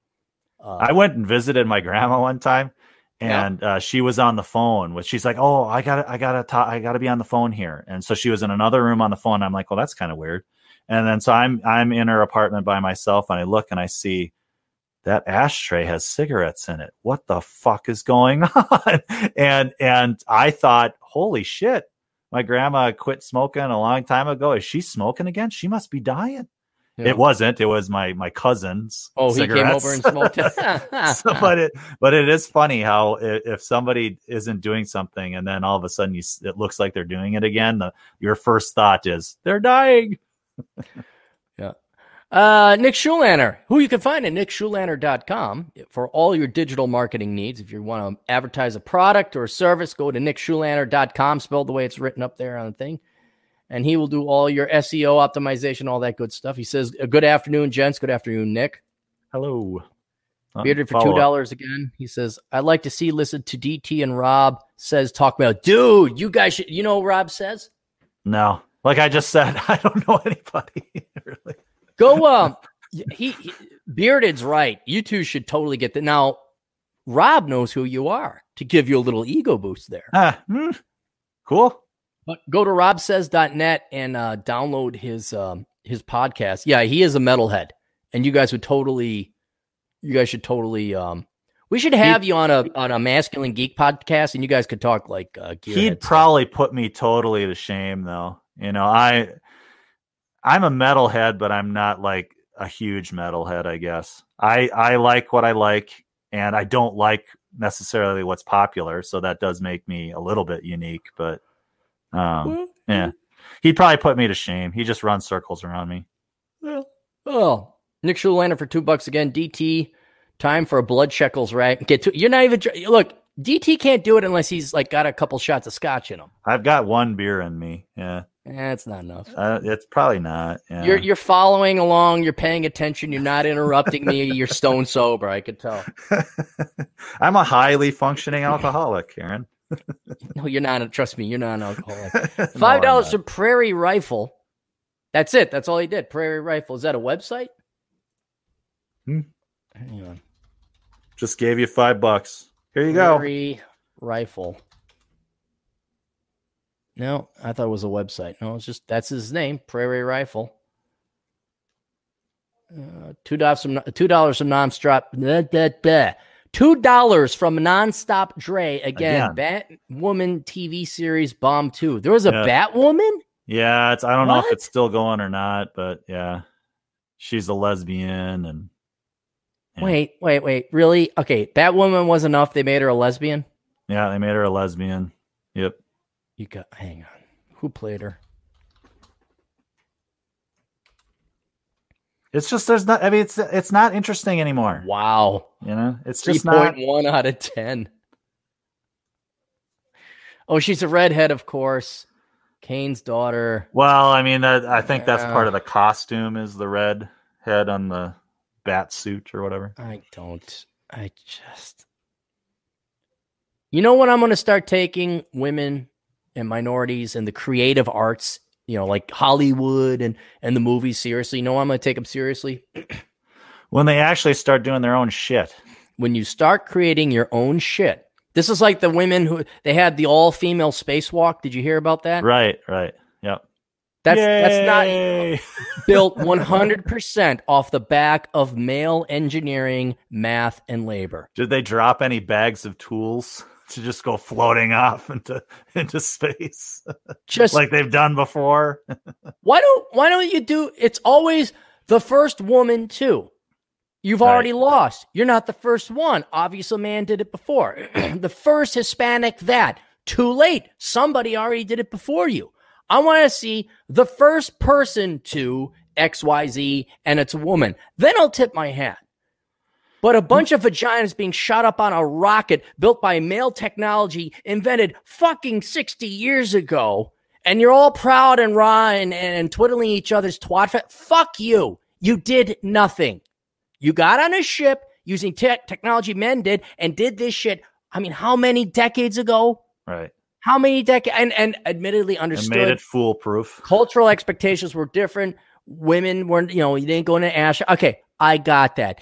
Now, now that Gen X is the first full generation where it's women can do anything men can do, when are you women and other minority, other groups start doing it? Right. Start fucking doing it and start doing shit nobody's done before. Because if you're the first uh, group of person X to do X, Y, and Z, then group of person Y did it before you, and I don't care. Right. I don't care. And Batwoman, oh Jesus, what? Well, there's just um, there's so many. Uh, I saw a post come across my Facebook feed where it's like the story about I don't know some black guy that took over a slave ship and then used Yeah. it to used uh, it to free slaves and all. And it's like, why the hell hasn't this been made into a fucking movie? It's just like Bass Reeves? You ever hear of Bass Reeves? no. First U.S. Marshal who was a black guy. He was over on the Wild West. Uh-huh. Did they make a movie about that guy? No. Right. There's the history is rich and there's all these awesome little corners and nooks and crannies of it with great stories and they just recycle the same old shit all over and over again. Slavery, How- slavery, slavery. Oh, this is about a slave. This one's about this slave over here. How bored do you think the young black kids are nowadays, and and of our generation too? When Black History Month came up, like, gee, I wonder if we're going to talk about Rosa Parks and MLK again. Right. Oh, I, I wonder if they're going to drag. You know, it was like when I was in parochial school, we had to go through Bible history. We're going to talk about Exodus. It's like, oh fuck, the Jews escaping Pharaoh again. The Right. story doesn't change. And then meanwhile, you got these cool ass motherfuckers, even people alive today, like Ben Carson. Hello, Right. Right. Maybe something. No, it's always activists, activists, poets, activists, activists, poets, authors, activists. Maybe a musician. Maybe you get really risky and we talk about Duke Ellington and the kids are allowed to have a little bit of fun. Fuck otherwise. No, it's like they wrote a poem and Maya Angelou and she did a thing and it fought the oppressors. Like, dude, this guy commandeered and took over a Confederate ship. Yeah. Floated it up to the Union, and the guy ended up becoming a congressman later on. Right. Yeah. We don't want to talk about that guy. That might No. be interesting. We don't want you to be proud of your history. We Yeah. want you to just feel like Have victims hate. all the time. Just have like victims the entire time. Oh, oh wait, I skipped up nonstop Dre. Oh no, we did do that one. Yeah. Yeah, Batwoman. God Almighty, it's just see and hey. Don't tell me you can't come up with anything creative. You look at shows that came out in the 80s. How creative was it? You had Knight Rider, you had Right. MacGyver, you had the Dukes of Hazzard, you had movies, Back to the Future, you had all this creativity. They're just too fucking lazy to create Right. their own shit. Right. Exactly.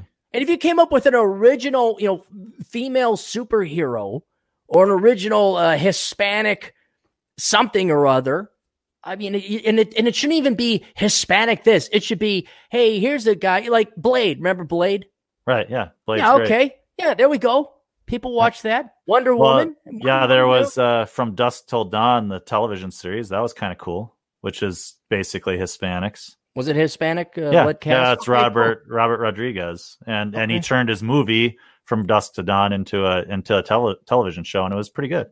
Cool. I don't know if it's still on, but Yeah, but did he get billions in financing? Did he? no, have no, all the he runs no. his own. He's got his own movie house. He's he he runs everything himself. It's just so fucking. And even the Joker movie, everyone's like, "Oh, the Joker, it's this great movie." No, it's a fucking remake. It's just recycled. Yeah. Jesus, can you come up with a new? Ca- I mean, and I have a character in mind. There's a comic book I want to write, but it would make a good movie. But apparently, no one's buying. Apparently, no one wants it. Uh, we, we if if it hasn't been made in the past, we can't do it today. Right. Well, they want the sure thing. Yeah. All right. Uh, Red Pillar say don't get married and have kids. You and Rich Cooper say you can get married and have kids. Just be cautious. I'm conflicted. Um, you got to pick the right gal. I I personally won't have kids because I I think it's too high of a risk, and I never thought I could afford them. In an ironic sense, I guess I could afford them now, but I, I you don't want to use me as a as a barometer. I uh, my background is not normal. Um, Rich has kids uh, everybody I know who has kids, Terrence Popp who has kids, they love their kids. and They would would have never done it differently. Um, so I kind of go. I would follow Rich Cooper's advice before you follow mine on this. But you you can get married and you can have kids. Just be cautious. I would say you don't get married in, in the eyes of the state. You have your personal ceremony between you and your pastor or your uh, cleric or whatever or you make your commitments to one another, and that's a commitment that you and your loved one have to each other. Uh, if you want to have kids, you can have kids. Um, but I, I, uh, I would say if you have to have a policy and you're not sure, don't do either because the risks are just too high. And the world that we live in today and we'll be living in the future is going to be shit. Mm-hmm. It's going to be shit. Well, I would just, I would just add to that that nothing is for sure. I mean, you could have the perfect woman and the perfect uh, marriage contract, right? And you're like, okay, right. I'm ready to have kids, and you have kids, and your kids have health problems. There's just nothing. Right. You, are It's never a sure thing. I, I call. I mean, getting married is not trusting in chaos, but having children is trusting in chaos. You're just kind of taking the leap. You're never ready. You don't know what the fuck you're doing. Um, and yeah, if you have the right perspective going into it, it's got a much higher chance of being successful because you know you, you don't have stars in your eyes you don't have unrealistic expectations and if you can find a woman that is is, is like that doesn't have unrealistic expectations you're you are going to be able to react to the chaos that is marriage and having children effectively i'd also say have money that's another that thing. would be good because yeah. i mean i know you'll get all the government help in the world but if you look at it, people who have money, you're not worried about shit like, God, am I going to be able to eat? Whereas if you're collecting a welfare check or you're on WIC and you're just spitting out kids, I mean, look, look at every poor community in the United States. You can look at the barrio, you can look at the ghetto, you can look at the trailer park. Uh, it's miserable. They got all the government money being thrown out. They're fucking yeah. miserable. Yeah. and okay, fine. You see a rich couple get divorced. Well, their kids aren't starving the husband, he may have gotten taken for half. He ain't starving either. Um, yeah, I, I just that's about leverage. Sure, you don't want to have anything have leverage on you. You don't want to be make you want to make decisions because you think it's the right thing to do. You don't want to make a decision like, oh, are we going to lose our welfare check? Right? Yeah, yeah. No, exactly, exactly. Uh, Sam Whiskey for four ninety nine. Husbands used to take their wives to an Elvis concert so the wife can get kissed on lips by Elvis. Really? Hmm. Could they even get to Elvis? I mean, or is this when he was younger and not as popular? That this might be back to where um maybe yeah he wasn't as popular and it was a little bit more of an intimate mm-hmm. uh, concert like we were talking about before. A smaller concert's more fun. Yeah. Remember the Vulcans? Yes. Where now a lot of people don't know this, but St. Paul has the St. Paul Winter Carnival, and it happens in January. It's very cold. It's a way to break up the the horrors of Minnesota w- uh, winter. And there's these guys who still exist today. They're called the Vulcans, and they wear these red jumpsuits, and they have Snidely Whiplash mustache stashes, and they have goggles and red fireman's hat, and they drive around. What is it? An old 1949 fire truck? Yeah, it's yeah, it's something like that. And they and they'll ding the bells, and all they do is this, it's this elite group of guys, and you got to get into the club, and they just go to different bars in St. Paul, and they get hammered. And what what you would hope is because they had these mustaches, they were mascara mustaches drawn on their faces. And they just grab women and kiss them. And then you'd get smeared with the mascara. So if you went home, like, did you get kissed by a Vulcan? And the wife would say, yeah, he came up and just gave me a kiss and went. And it was great. You wanted to be kissed by Right. a Vulcan. Well, then Right. sure enough, some Gen X or millennial Quanta, haha, maybe even a baby boomer took offense or it was Yep. sexual. And that was the end of it. Now they'll draw a Yep. mustache on you. Yeah, that's what it is. mascara. Yeah, That's what it is. I didn't is. know the history. I didn't know the history of that. I knew. I I remember when they caught a lot of flack. Because all But, you yeah. broads just can't have fun anymore. Can't have fun anymore. Why can't you find a man? Why can't you? Uh, nope, nope. You get to have it drawn on your face. How fucking splendipity yippity. How All brought to you by the left, by the way. This isn't some prudish Christian mother. It was all leftists. All leftists are anti-fun. How much do you bet these husbands that took their wives to get kissed by Elvis got lucky that night? Well, what do you think they were doing? They didn't take him to get him kissed. Like, yeah, kiss him. Right. Of course. Uh, nonstop Dre 360. What your vice is mine is I'm too stoic and detached. It's not a vice. A vice should be fun. My vice is obviously alcohol. Um, now it's nothing. It fucking sucks. There's, there's, I guess hiking and adventuring. That's my vice. Um, but I don't even know what mine would be. I mean, I don't. yours is I- sloth. Yours is sloth. sloth. You are sloth. That's I'm your- not that's your- lazy. you are no, you're not lazy, but you have so. You've been there how long, and you didn't do any. Hi- oh, you went up M Hill, the Uh-huh. little one across the No, street. and we went around. Uh, we went around. Uh, what's that? Sher- well, not Sheridan Lake. The other lake. Uh, we walked around that, and couple lake, Horseshoe Lake. We walked around that, and That's half a mile. yeah, if well, like I said, there's the kids don't like the long walks yet. Yeah, we're trying to get them liking the short walks before we start taking them on the long walks. So Yours is sloth. I could tell that. Mine would be what's what's what's gluttony? Is that it? Where you consume too much of something? yeah, yeah, that's gluttony. Yeah. So would would vices then be one of the seven deadly sins? Wouldn't that generally be? Well, they they vice? would they would play into into the seven deadly sins. I mean, seven deadly sins. I would a, a vice would be a part of one of those sins. Uh, seven deadly sins. Like I'm not slothful, but I maybe I'm too laid back. I don't know. Okay. I like I like just lounging around. Yeah. yeah. Okay. Lust. I don't know how that's bad. I mean, you Oh, want to lust as after your wife or girlfriend, right? Yeah, but if but if you're I think lust means you're just it means adultery. It means Well, why don't they say adultery then? That's different than lust. should- Everybody has lust. right? Uh, Well, gluttony, I- No, back in the day when the seven deadly sins were created, that was bad. Sexual desire was bad, right? Still is, according to all the Christians. uh, gluttony, we got that one. Greed, okay, so Yeah. theft.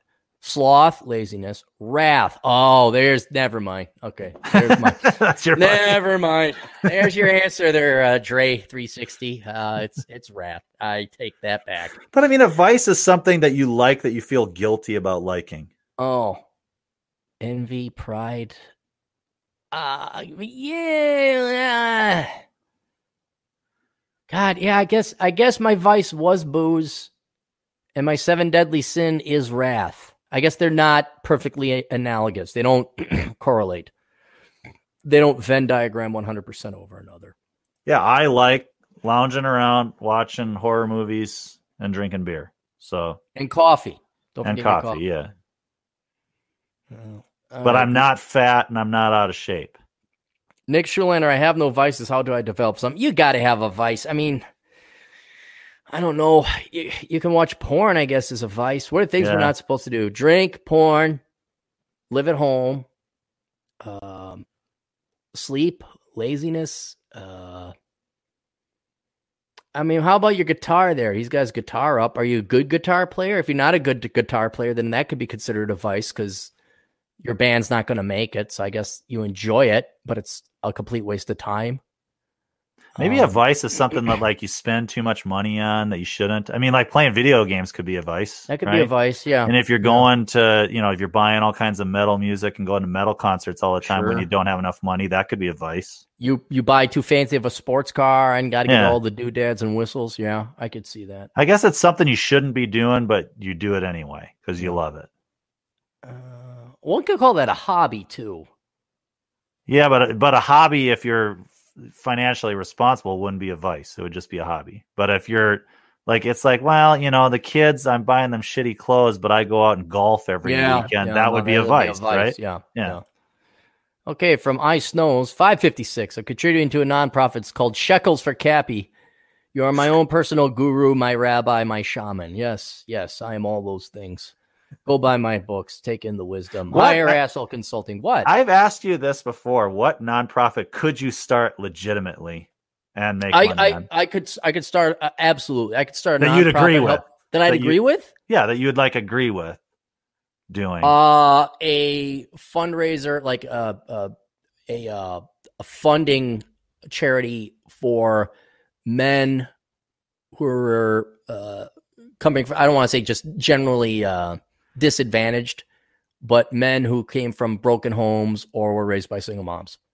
I I would start a school like like Cappy Camp. We've talked about it before, but it's like here are the lessons. Here's the shit your mother's not going to tell you because she's a mom. She's female. She doesn't know. And your dad is fucking gone or he's a fucking pussy and he's a cuck and he doesn't dare tell you that. Like it'd be a man camp. Um, I got a be nonprofit legit for you. nonprofit I could do. I got one for you that's simpler than that. All right. That that strikes right at the heart of one of your things that annoys you the most. You go, you start a nonprofit advocating for telecommuting, That'd be something I could do. I, I or could you could do that. presentations to companies showing how, you know, but but here's it would, here's it would help their bottom line, and and you you take contributions to try to help with client. You could you could you know fake it and say, well, this also helps with climate change, but uh, Right. yeah. here's my question. Who would that benefit? Well, for the nonprofit, you'd pay yourself a nice, Oh, I see. I Nice pay sum myself of money. Right. Okay. Yeah. All right.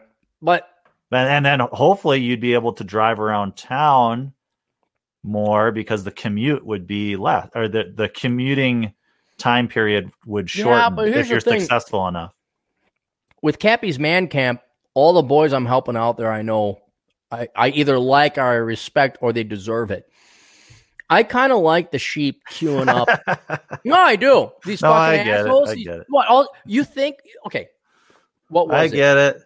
when whatever take your group black lives matter um farts for the environment whatever they go and they block the interstate downtown or they throw a, a protest whatever downtown who are they inconveniencing Uh, uh, people who don't deserve to be. Well, I guess leftists the yeah, leftists people shit in the streets of san francisco who are those bums bothering right? Yeah, if Leftists. it's downtown, yeah. Yeah. And let's take politics out of it. You're lining up to go do your commute. And so you do vote Republican, but you're still a sheep and you're still a moron. You think you're great because you got your MBA. Eh? Fuck you. I want you to commute. I want you to queue up at those meters. I want you to pay $15 for parking. I want you to work yourself to an early. Why would I help those people? They've never they- fucking helped me. Yeah, they don't have the they don't have the uh, self respect to say no. Well, they've So only gotten gotten 'em. in my way. They've only Yeah. gotten in my way. You know, Yeah. and all I've caught is flack from those people. So fuck them. No, I would. I'll I'll help people that actually need it and make the money. But yeah, telecommuting. But here, here's the thing. That is such a no brainer right now. You know, budgets are tight, infrastructure's crumbling down, or it's getting older. We, we're not keeping up with the population in terms of the you know miles of road that we're building. Uh-huh. it is such a simple solution that that other people would and should have gone and promoted this. And all Right. these really good feel corporations are like we try to work out work life family balance. They would have promoted that in their policies. If they're not going to do it now when it's this painfully obvious what's a nonprofit going to do? Hi can i talk to you about jesus? I mean the benefits of telecommuting they're not gonna they're not gonna sign up You're poo pooing my idea. It's so simple. So I have simple. become It's so- very- It'd be so simple and so easy, and you'd get money for it. For it. It would be easier to raise the money. You know what? That might be easier to raise money for. Because Yeah, who wants to well, especially if you say it's to help the environment. well, yeah, but who wants to You commute? get all the Sierra, all these other big, huge nonprofits would give you a little taste if you go around and try to get people to get out of their vehicles right. during commute commuting times. Maybe that's why they don't want to do it because then global warming would have ended. Right. Then it'd be like, what are we going to complain about? Uh, what else? Uh, bold design. I'll, I'll show these. Uh, You're writing a comic book. Uh, that's fucking dope, Cappy. I want to write a comic book. I don't have an artist. And people who have sent me, hey, I could be your. There's one guy who's all right. Um, but uh, most of them have been shit artists, and um, I need I need an artist. Nonstop Dre, five dollars. Imagine a movie or TV series where a loving, feminine, attractive, happy married housewife secretly is a superhero like Tony Stark or Batman. Thoughts? That'd be cool. Wasn't that? No. You ever watch the Fresh, uh, Fresh Prince of Bel Air? Uh, I never watched it. No. You, you are aware of it though, right? Yes. Yeah. Will Smith. Yeah. So one of the cooler episodes, it came out that the mom was a Harlequin romance uh, writer, and nobody knew. and she was like making all this money because her, her, the husband, the dad, was a, a judge, Judge Banks, right? Remember the any of this coming back to you? No, I, I I know of the show. I know the right, uh, opening intro. I know it was you know he wore all those colorful suits. Yeah. All right. Anyway, anyway, so the it could work, but Isn't that sort of like Mr. and Mrs. Smith? yeah, I they both didn't yeah. know they were spies. Yeah. Yeah, it could work. I don't. any any like a sequel to True Lies. That's sort of the same the- thing where the she. pro- yeah, but he- here's the problem with that. It, it it's the same story, you know, because like uh, uh, Bruce Wayne, you're just slip, you're swapping out Bruce Wayne and you're swapping out a, a costume. Um, Uh-huh. I I want something completely new and different. Hey, a Pontiac Trans Am that talks to you. All right, I'm sold. Let's go. All right, but it, I it's it's too similar to Batman and Iron. Man. Well, and that's that. It, there was the movie um, "Long Kiss Goodnight" with Geena Davis, Yeah. where she was. It was basically uh, the Bourne Identity before the Bourne Identity, Right. And she had uh, amnesia. Yep. And so she was. There were some good jokes in that from Sam Samuel uh, Samuel Jackson, where he's like, "Oh, I burned the damn muffins, and now you're killing people or whatever." So she was kind of the perfect housewife, and Yeah. then kicked ass. So Uh, five uh, bucks from Pimp Daddy. I like to bring my wife to baseball games. I kiss her between the strikes, and ke- she kisses me between the wait. Never mind. is that the joke? Is that the That's the joke, joke. that that uh, Dre the wanted to share? Yeah, Who's this asshole? Who's this guy? Yeah, he's a cave dweller. Cave dweller. Yeah, he's a cave dweller. Two bucks from our good buddy Atham. I'm guilty of lust and believe it or not, wrath. He did you know he had anger problems at one time? No, he doesn't seem. I've only heard him the one time on your podcast. He should Um, write a book. He really could. He because I've met him in person. We've hung out several times. He's as cool as Cool Hand Luke. Um, does not get angry at all. At one time, he would get so angry he would throw up. That's how angry he was, Okay. and he turned that shit around to be one of the most stoic, calm men I know today. Well, that's the thing, but but that's the problem with uh, even keel, and I, I would call myself an even keel person. I don't really really get up, and I don't really get down. But when the anger builds up, holy shit! When that blows, it blows, and so that's that's that's what I've I've gotten a lot better with that. I mean, I broke my hand on a wall, so Well, you have reason. I mean, people should listen to that podcast where you talk about what your daughter went through. Yeah. Uh, that right there will give you. I'd put that episode on par with uh with the Great Ones podcast about um uh the sterile life. I mean, it's it's dark, it's macabre, but it's true. and yeah that's i literally hit the wall i mean it was uh, yeah so um but it's better now Good. Uh, four bucks from Sam. This is for the Andrew Yang Thai Fund. What's the Thai Fund? Hmm. Andrew Yang's got a tie Fund. i don't know i mean he's that democrat guy that wants to do the gmi He's that guy who, by the way, for anyone listening, he's never ran a business. He's only ran nonprofits. He's gotten all of his money from other people, and his parents were rich. He's the biggest fucking pussy there is out there. so fuck his ties Fuck his ties. have have his dad and mom who came over from like was it Thailand? I wonder if they he, were is he selling ties maybe for his. Who his gives a shit? It- what all he has to do is go run to mom and dad or the government. right That's where he's gotten all of his fucking money. right Gee, I wonder, and then he supports BGI and you dipshit millennials and Gen Zers. He's the most brilliant man other ever. Other people's money. Who would have come up with that? i did a podcast on gmi it's come up again lately i, I, I, I sent it to somebody else via facebook where I did do the math and it seems like it could work, but you had to get rid of every single government welfare program out there. Yeah, you have to replace I, every I'm single one that. of them. I'm Yeah. for that because and because you know what's going to happen? All the dumb poor people are going to piss through it on the first week, Right. and then and then and you absolutely need them to starve and suffer for the remainder of the year. hmm Uh, I even got down to the point like where it's like, well, let's give them the money at winter so they don't all die. You know, like they have money, Right. and then at least it's spring and summer they run out. Well, at least they're not dying of cold. And then maybe by the time the next winter comes around, they'll have found a job.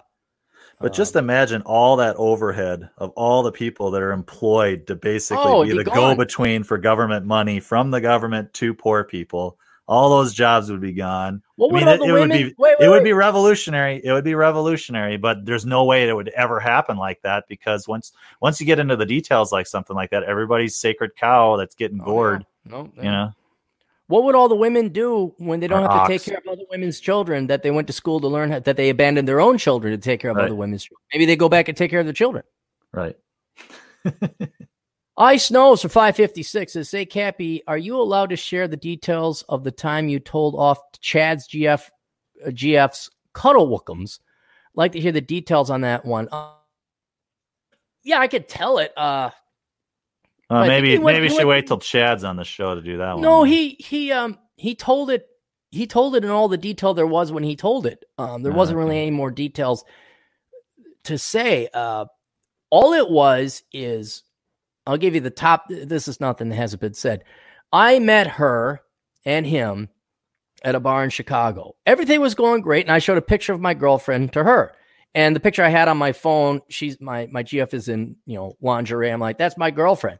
And then um, everything seemed to be going fine, and it wasn't. She wasn't nude, but it was just tasteful. And uh, then I get an email from his girlfriend saying, "I kind of find that degrading. Why is a, is a picture of your girlfriend in a physical state? Why isn't she at work or something like that?" And I'm like, "Oh fuck, what is this? You know, like why?" And, and I'm like, you know, well, no, she gave me this picture, and I like the way she looks physically. You know, and You know, and on weird- top of it, on top of it, she makes at the time she makes a lot more money than me. I mean, she's you know, but but I like looking at a pretty girl. Well, that that's wrong. And then and then she literally told Chad that he couldn't hang out with me. And he called me one time. I can't believe she says I can't hang out with. Well, it turns out she is a raging indoctrinated feminist. okay. yeah. Uh, I mean, social justice. Type, I mean, spoil little daddy's girl. Daddy paid for everything. I mean, the the epitome of what the Clarey test was created for. Like, this is the last person you want running for public office. All right, this is just a spoiled, worthless human. I mean, it has no value at all to society. None. Uh, well, then they got back together. Then they ended up living together. Um, and they were going to like bury the hatchet. So to make it all, let's have peace. She sent me this olive branch of an email that had arsenic, acid, uh, toxic waste, and thorns all over it. And it was like this. I understand, like, and I can't remember what it was, but it was like an insult wrapped up in an olive branch. And I understand you're not going to, understand, you know, be at my level, and and you're going to have your bigoted or sexist ideas, but you know, uh, Chad really likes you, and I'm willing to respect it. And then that's when old Cappy gave the order. Ad, ad, he gave himself a promotion to admiral. He took over the fleet. He says, "All right, everyone, bearing ninety degrees left, and we move all the battleships and all the destroyers and all the cruisers." I say, aim all guns to that one Kuantahaha over there, and I let off an email that was the most devastating email. And Chad told me on the podcast the other time, um, it ended up making her cry. oh wow. And I, I sent Chad an email after I sent that one. I said, Hey, I just made your life a lot easier. and, and I, I remember, I, and all I did was tell the truth. I'm like, you are worthless. You're spoiled. You'd be nothing without your dad. You're a mockable, hypocritical feminist. At least real feminists would support themselves. You have no degree. You worked a shitty ass. I think she's a barista or something like that. You're parasiting off of Chad. You'll never make it on your own. And what's worse is you damn well know it. And you dare come up to me, someone who's obviously superior, who's never taken a dime from his parents or the government. I mean, I just just And fucking lit nitpick. into her. She's Huh? nit. She's nitpicking. Oh, I just so everything hit. And uh, I'm glad I made her cry. I didn't know that. So at least she knows. That's the thing. She knows it's all true. And then Chad caught hell for it. It was great. This is wonderful because it wasn't me. You know, I'll be honest. When you you unlocked your phone one time, and I, I was sitting right next to you, and I look over and I saw that picture, and I kind of went, "Oh, cap," and just kind of shook my head. That was my. That was my. I thought, eh, What's it's a little wrong with weird. having a picture? It's a little weird, but it's a little weird having it as my your. girlfriend, my phone. I can do whatever the hell I want. But it's what everybody sees when you when you open. Well, maybe phone. people shouldn't be snooping over on my phone, huh? Well, you can't help it. I mean, when you're in a dark Maybe I car want or to whatever, brag a little bit. Like, the yeah, look light turns on. So I was just like, ah, that's just Cappy. You know, That's cap. That's right. That's right. That's the I proper have- response. That's my phone. yeah. I'm a goddamn American. That's my girlfriend. I'm gonna have a picture of my girlfriend in lingerie on my goddamn phone. You damn don't- right. You don't need to make your opinions known on everything. I mean, it's like choose your battles type of Right. thing. I don't have any shit. Um, And I'm not saying I disagreed with it. I just kind of laughed and shook my head. I'm just kind of like, yeah, there's Cap. that's there's his, Cap. that's his right. splash page. He likes sex and big tits. Oh my god, heaven forbid. Um, let's do the sponsors real quick. MGTOW's Guide to Retiring on 200,000 in Southeast Asia. You can only find this book at MGTOWbooks.com. You go there, MGTOWbooks.com, written by Luca Vendetti. Um, if you use Aaron, you get 10% off on your promotion code there. You type in Aaron, A A R O N. Not A R O N, not A R R O N. It's double A Ron. That's the it is biblical Aaron. Biblical. if anyone remembered uh, Bible class or Bible study. Uh, also, you could go to nickschulander.com. We talked about that if you have any digital marketing needs. You can help out the podcast and me by going to olderbrother.com, even though this is the um, Clarey podcast. You can go to olderbrother.com slash donate, and there's three ways you could do that. There is the PayPal link. You just donate money, you don't get anything in return. There's the Patreon link. Click on that. It'll take you to my Patreon page. You can become a patron member and you get access to the behind the wall material, including Mary Joe's pinups, Sanity is the Future of Wealth, and my road trip podcast, which is uh, me just randomly podcasting when I have the spare time. It's not anything great, but eh, if you want to listen to stuff, you got that there. There's uh, my paper available on Amazon. It's called Privatizing Governments. If you are an economist or uh, you're interested intellectually in politics and economics, that's a very short read. It is just a paper. It's just a paper. It's only three bucks, I think, on Kindle. Uh, but you can check that out. Privatizing governments. Some people have responded positively to that, so I uh, wanted to mention that. You never know what people like. The School of Air is written by our good friend Dr. David Perrodin, who you can find at safetyphd.com. He has his podcast, he has his blog, and he is a safety expert specifically as it pertains to the safety of your children in the schools.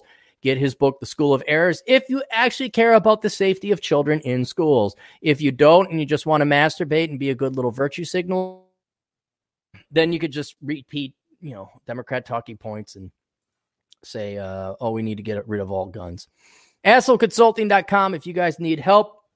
Uh, you got a question on anything that an older brother can answer, go to assholeconsulting.com, where I, the world's only professional asshole, will give you the swift kick in the ass you so desperately need and are going to pay money for. And it was uh, DT. Would Hmm. you have used asshole consulting when you were younger? Uh, I I was stupid. I I should have. Yes, that's the whole thing. Yeah. I should have. And Definitely. back then, did the internets or did the No. asshole consultings ever exist? Nothing like that. That's how you get you you young men today have it so good. You don't even know. Well, Well, some ways you have it bad, but some they ways have you it have bad. It great. yeah. That look, they have asshole consulting wouldn't exist if they had it good. They wouldn't Right. need my help, but it is bad. So well, here- things here's always sucked. Things always sucked. We just understand why they suck now, and they suck Right. worse. and now for you know 30 40 50 dollars you can avoid a huge mistake like majoring in stupid shit uh choosing the wrong girl I, oh god i had this kid i can't mention he wanted anonymous he he definitely needed my help Um, and I charged him 50 bucks and it was absolutely worth it because going forward, I'll, I can tell you this much. About it um, DT, have you ever fretted long term about asking a girl out? Oh yeah, for sure. Okay. How how long did your fretting last? Well, until you ask them out, I guess. Well, yeah, but what's the longest time you went where you wanted to ask out a girl and then you tortured yourself until uh, the point in time you asked her? Out? I was, I mean, uh, uh, I was a total fucking hornball loser. So you know, it would be was yeah, yeah, yeah, was. um, it was, it was, could be weeks sometimes. You know, maybe longer. Weeks. All right. Yeah. This oh, this yeah. guy went years. Well, years, maybe not. But okay. Well, I'm I'm I'm just saying he went years torturing himself about hemming and hawing and asking this girl out. And he never did. And, and he never did. And and I basically said, stop being a fucking pussy and right. never ever do that to yourself again. Because all that time, energy, and effort and pain and suffering over six years. Uh, as opposed to, hey, do you want to go out? No, get away from me, creep. Okay. Well, and you miss all the other opportunities too. And you missed all yeah. right, right. So it's worth the 50. Well, it's not even 50. That one's cheap. Um, if it's an easy one, you're talking 20, 25 bucks. A little more difficult, gets a little bit more expensive. But let's say it's a hundred dollars. To learn that shit because your dad's not around or no one right. fucking told you, you are it is so worth the money. So if you have a question or you're confused about something or need some guidance or direction and you don't have anyone else like your mom, God almighty, don't talk to your mom. If you're a no. young man, do not ask your mother for advice. Okay. No you have to go to your dad. If you don't have your dad or your dad is a fucking cuck, then come to me. And for an affordable price, I will I will prevent you from making mistakes that are in the 10 to hundreds of thousands of dollars worth of mistakes in your future. And it is true. So just go to assholeconsulting.com and get your life straight with a little swift kick ass from your older brother. The Science of Mastering Women, written by Linda Gross. You can check her out at the Men's Advocate Show. Her book, The Science of Mastering Women, is very uh, methodical. It is highly rated, 50 reviews, and it's like a 4.5 hmm. uh, stars. So that's pretty good. That's a pretty good testimony. Find that on Amazon.com, paperback and Kindle. The Pence Principle, that's basically uh, how not to get accused falsely of rape, and if you do, to have the proof that you never have to go through what Rand, uh, not Randy Bent, Randy Bentwick's the author, uh, Brett Kavanaugh went through. Justice Kavanaugh Supreme Court Justice. Supreme yes. Court Justice. Um, you want filthy Democrats. You want to talk about just fucking despicable mm-hmm. uh, people. Get that, that was the start of a new era, I think. That was yeah. the start. That was the start of a whole new level of filth underneath the filth that Democrats already were. I mean that that was the start of a whole new tunnel yeah. towards hell. And and I really quickly found out who I could trust in my Facebook friends and oh yeah friends in yep. general. Like if you're that dumb to believe this old washed up yep hey Kawantaha, this lying sack of shit. And you like actually believe, you know, if you're dumb enough to believe all women uh, without proof, excuse me, hello, uh, then I knew like who. Well, who and attack and try to ruin this guy's life over it. Oh I mean, yeah, that was. I mean, you could maybe be like, well, I'd like to understand the situation a little bit more. That's being reasonable, or at least mm-hmm. giving the benefit of the doubt. But these people just tried to ruin this guy's life. Yep, and t- it's t- just was ugh. Don't get me started. Disgusting, disgusting. Uh, then we have academiccomposition.com. Go to academiccomposition.com. if you would like to have somebody else write your college papers for you, it's perfectly all right because corporations outs- uh, or outsource all their menial tasks. Hell, a lot of your professors didn't write their own papers. I'll guarantee you that. They it's don't grade bullshit. them. They don't grade them. Yeah. So go to academiccomposition.com and have Alex and his crack team of writing staff write your papers for you. Alex is also always looking to hire writers and marketers. So if you're looking for a job, go to academiccomposition.com, contact Alex, tell him Cappy sent you, and that way he keeps advertising on the show. Um, I'll go through the rest of the stuff later. Uh, Wouldn't it be hilarious if that Alex guy is – partially responsible for the increase in leftist nonsense in colleges. Like he writes those no. papers so well. He writes them so well that that when you hand them in, the professors are like, "Oh, yeah, I guess my propaganda is catching on. I'm going to try to even go go further with it. I'm looking. It's all his fault. It's all his fault.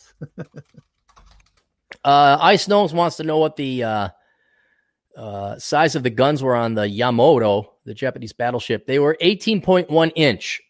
Those are the largest one. 18.1 inch uh, guns, almost as big as these, baby. Uh, People really want me to do a what? blood shekels rant. Yeah. Well, we'll get there. Sound like a good time for blood. He's got to be in the spirit, and uh, he has to have some. Spirits. And it's nice outside. I kind of want to. I kind of yeah. It's nice done. outside. DT's got to stay indoors because you know oh, I'm not gluttonous. I'm not slothy. I, oh, how far well, are, you go, are you going to walk down to the to the to the mailbox? I already told to you. I'm exploring the. I'm exploring the property.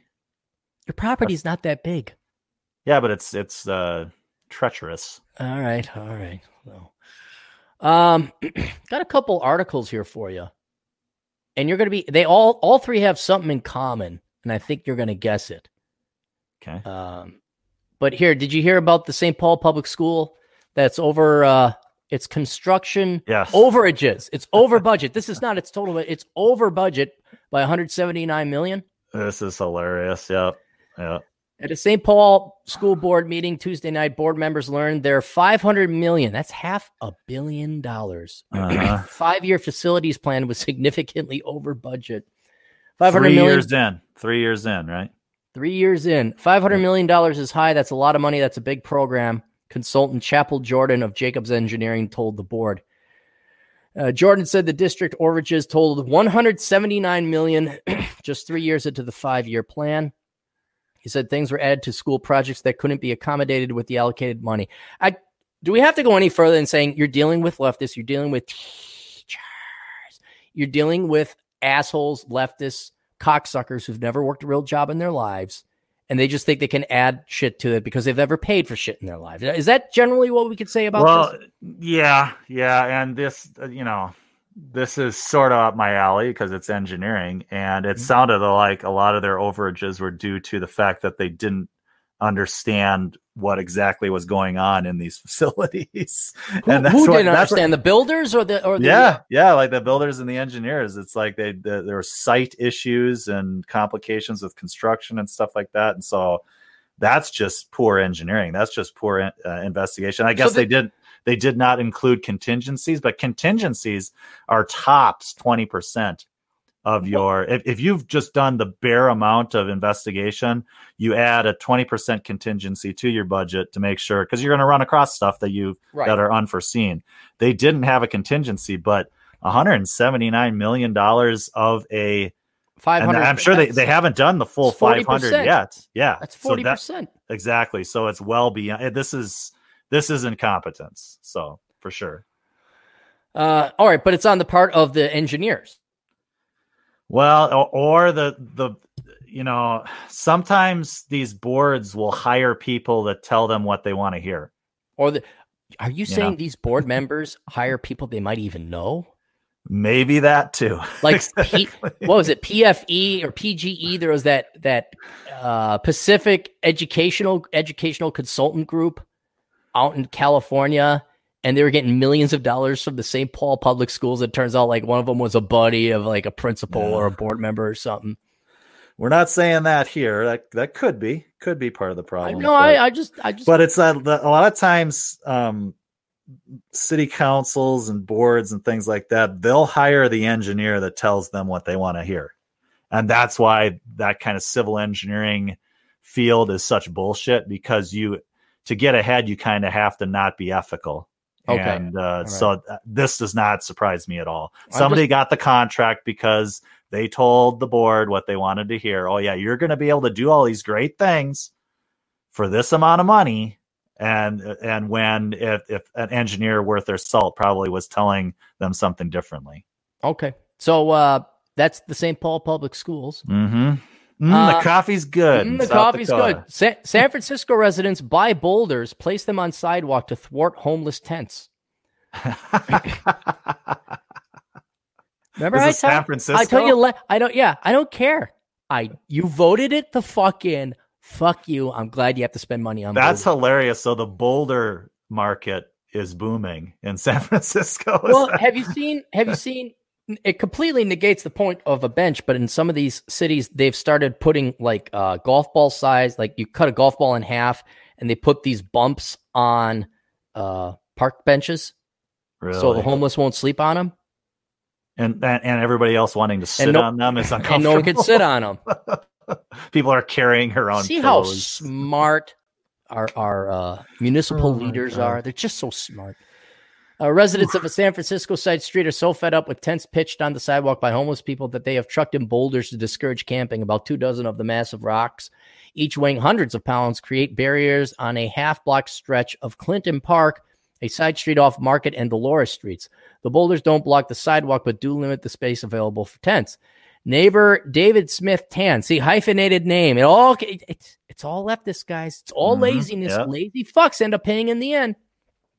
Told KTVU that his family received a letter from the neighborhood about a month ago addressing the sidewalk problem. A bunch of my neighbors, we all chipped in a few hundred dollars, and I guess this is what they came up with. He said Smith Tan said the area is frequented by drug users who will stop, who shoot up and stay overnight. Let me look up David Smith Tan and see if I could find out what his politics are. So what would be the you know now they've fixed the homeless problem with boulders. Now now what's going to be the problem?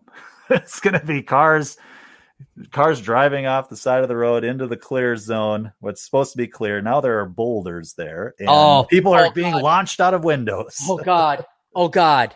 DT, this is great. I found him. I found him. Okay. Poor guy. I'm not going to say where he works.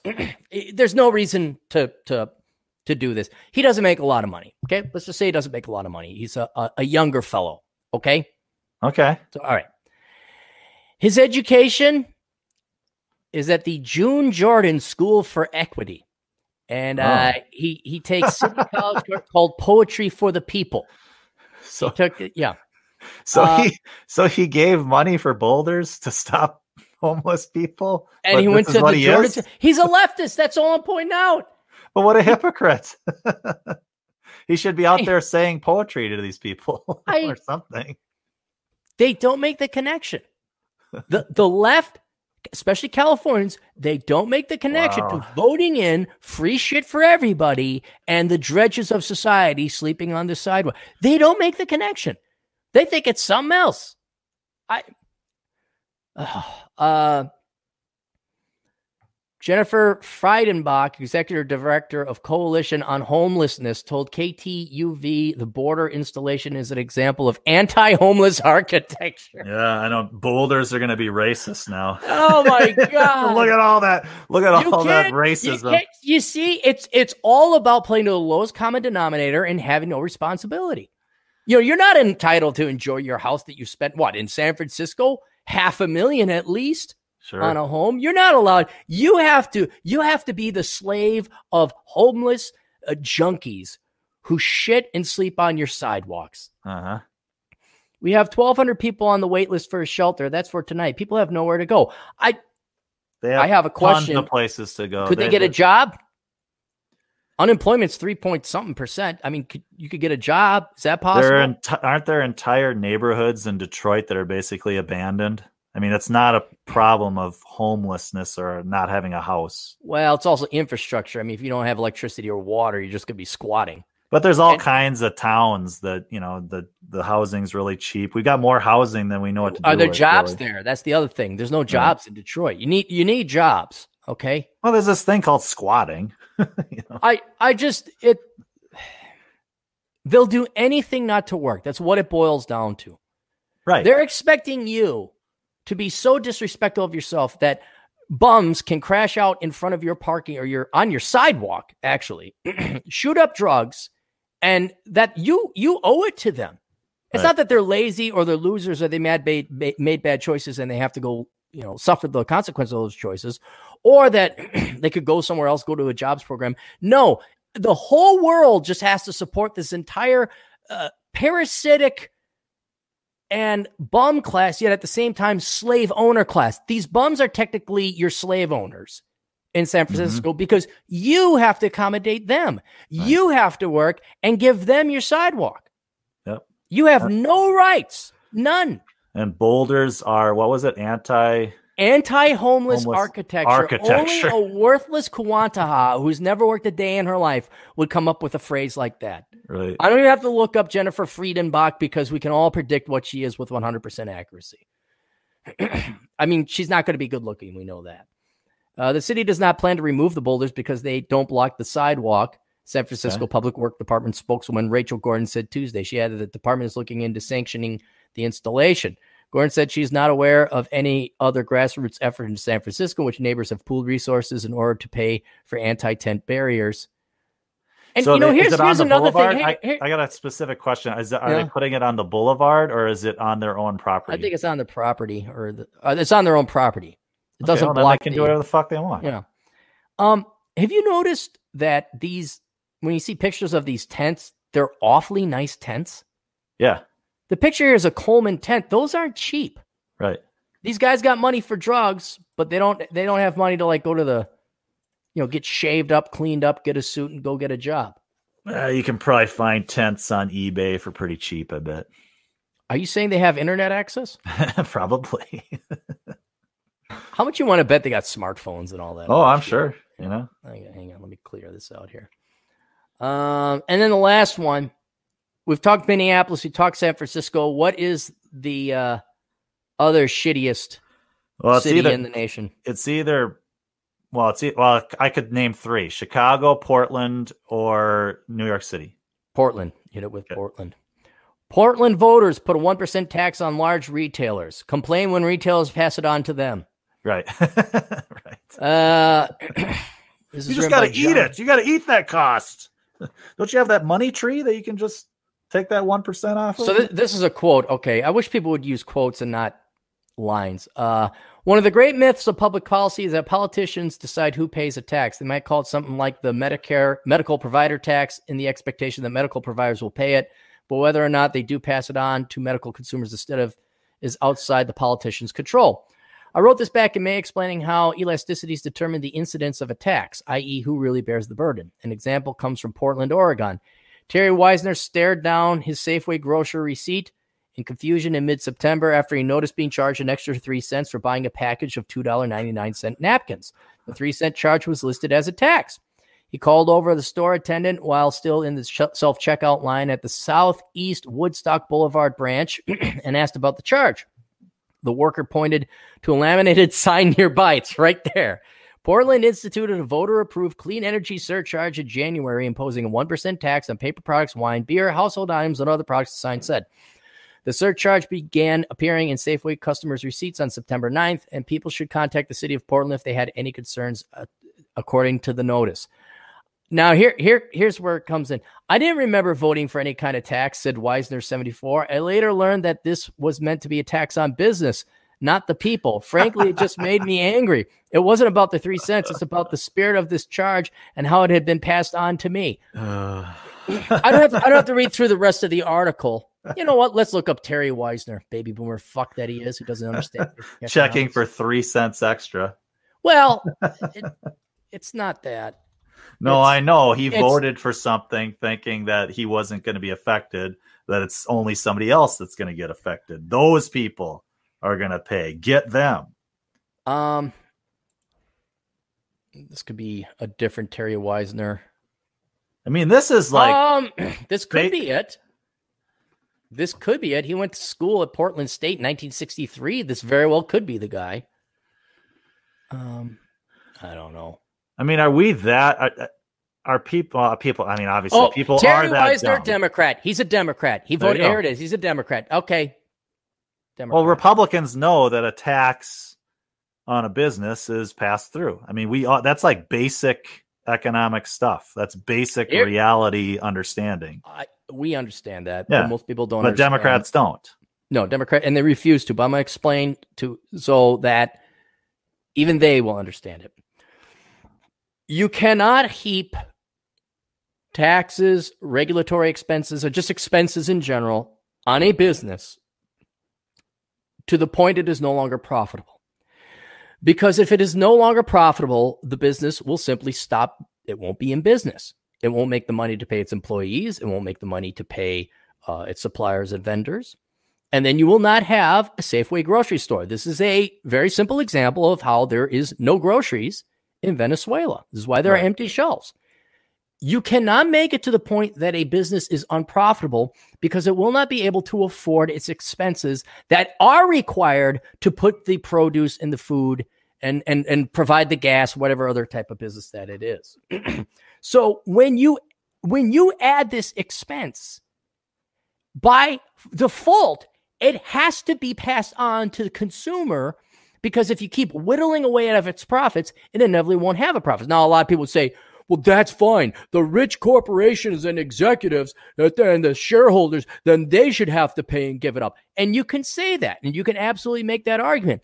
But then soon you're not going to have enough money to pay executives. Your executives are not going to go work there. You're going to have dipshit executives like this Terry Weisner guy go and work there who doesn't understand basic accounting. But the other thing is that you're not going to be able to raise funds from investors to start businesses if they don't get a certain percent rate return on their money. That's the real reason. Yes, there's going to be profit left over for the executives and for the shareholders. Right? The executives are required to run the company. You can argue about whether they should be paid that amount or not. And then the shareholders get the profits. If you take away profits, nobody's going to invest. No one's going to build factories. No one's going to build grocery stores because they're not going to get their money in return. Why should someone give up their time in the form of their money that they sacrificed and labored for in an investment or through their 401k or their IRA if you're not going to pay them a rate of return?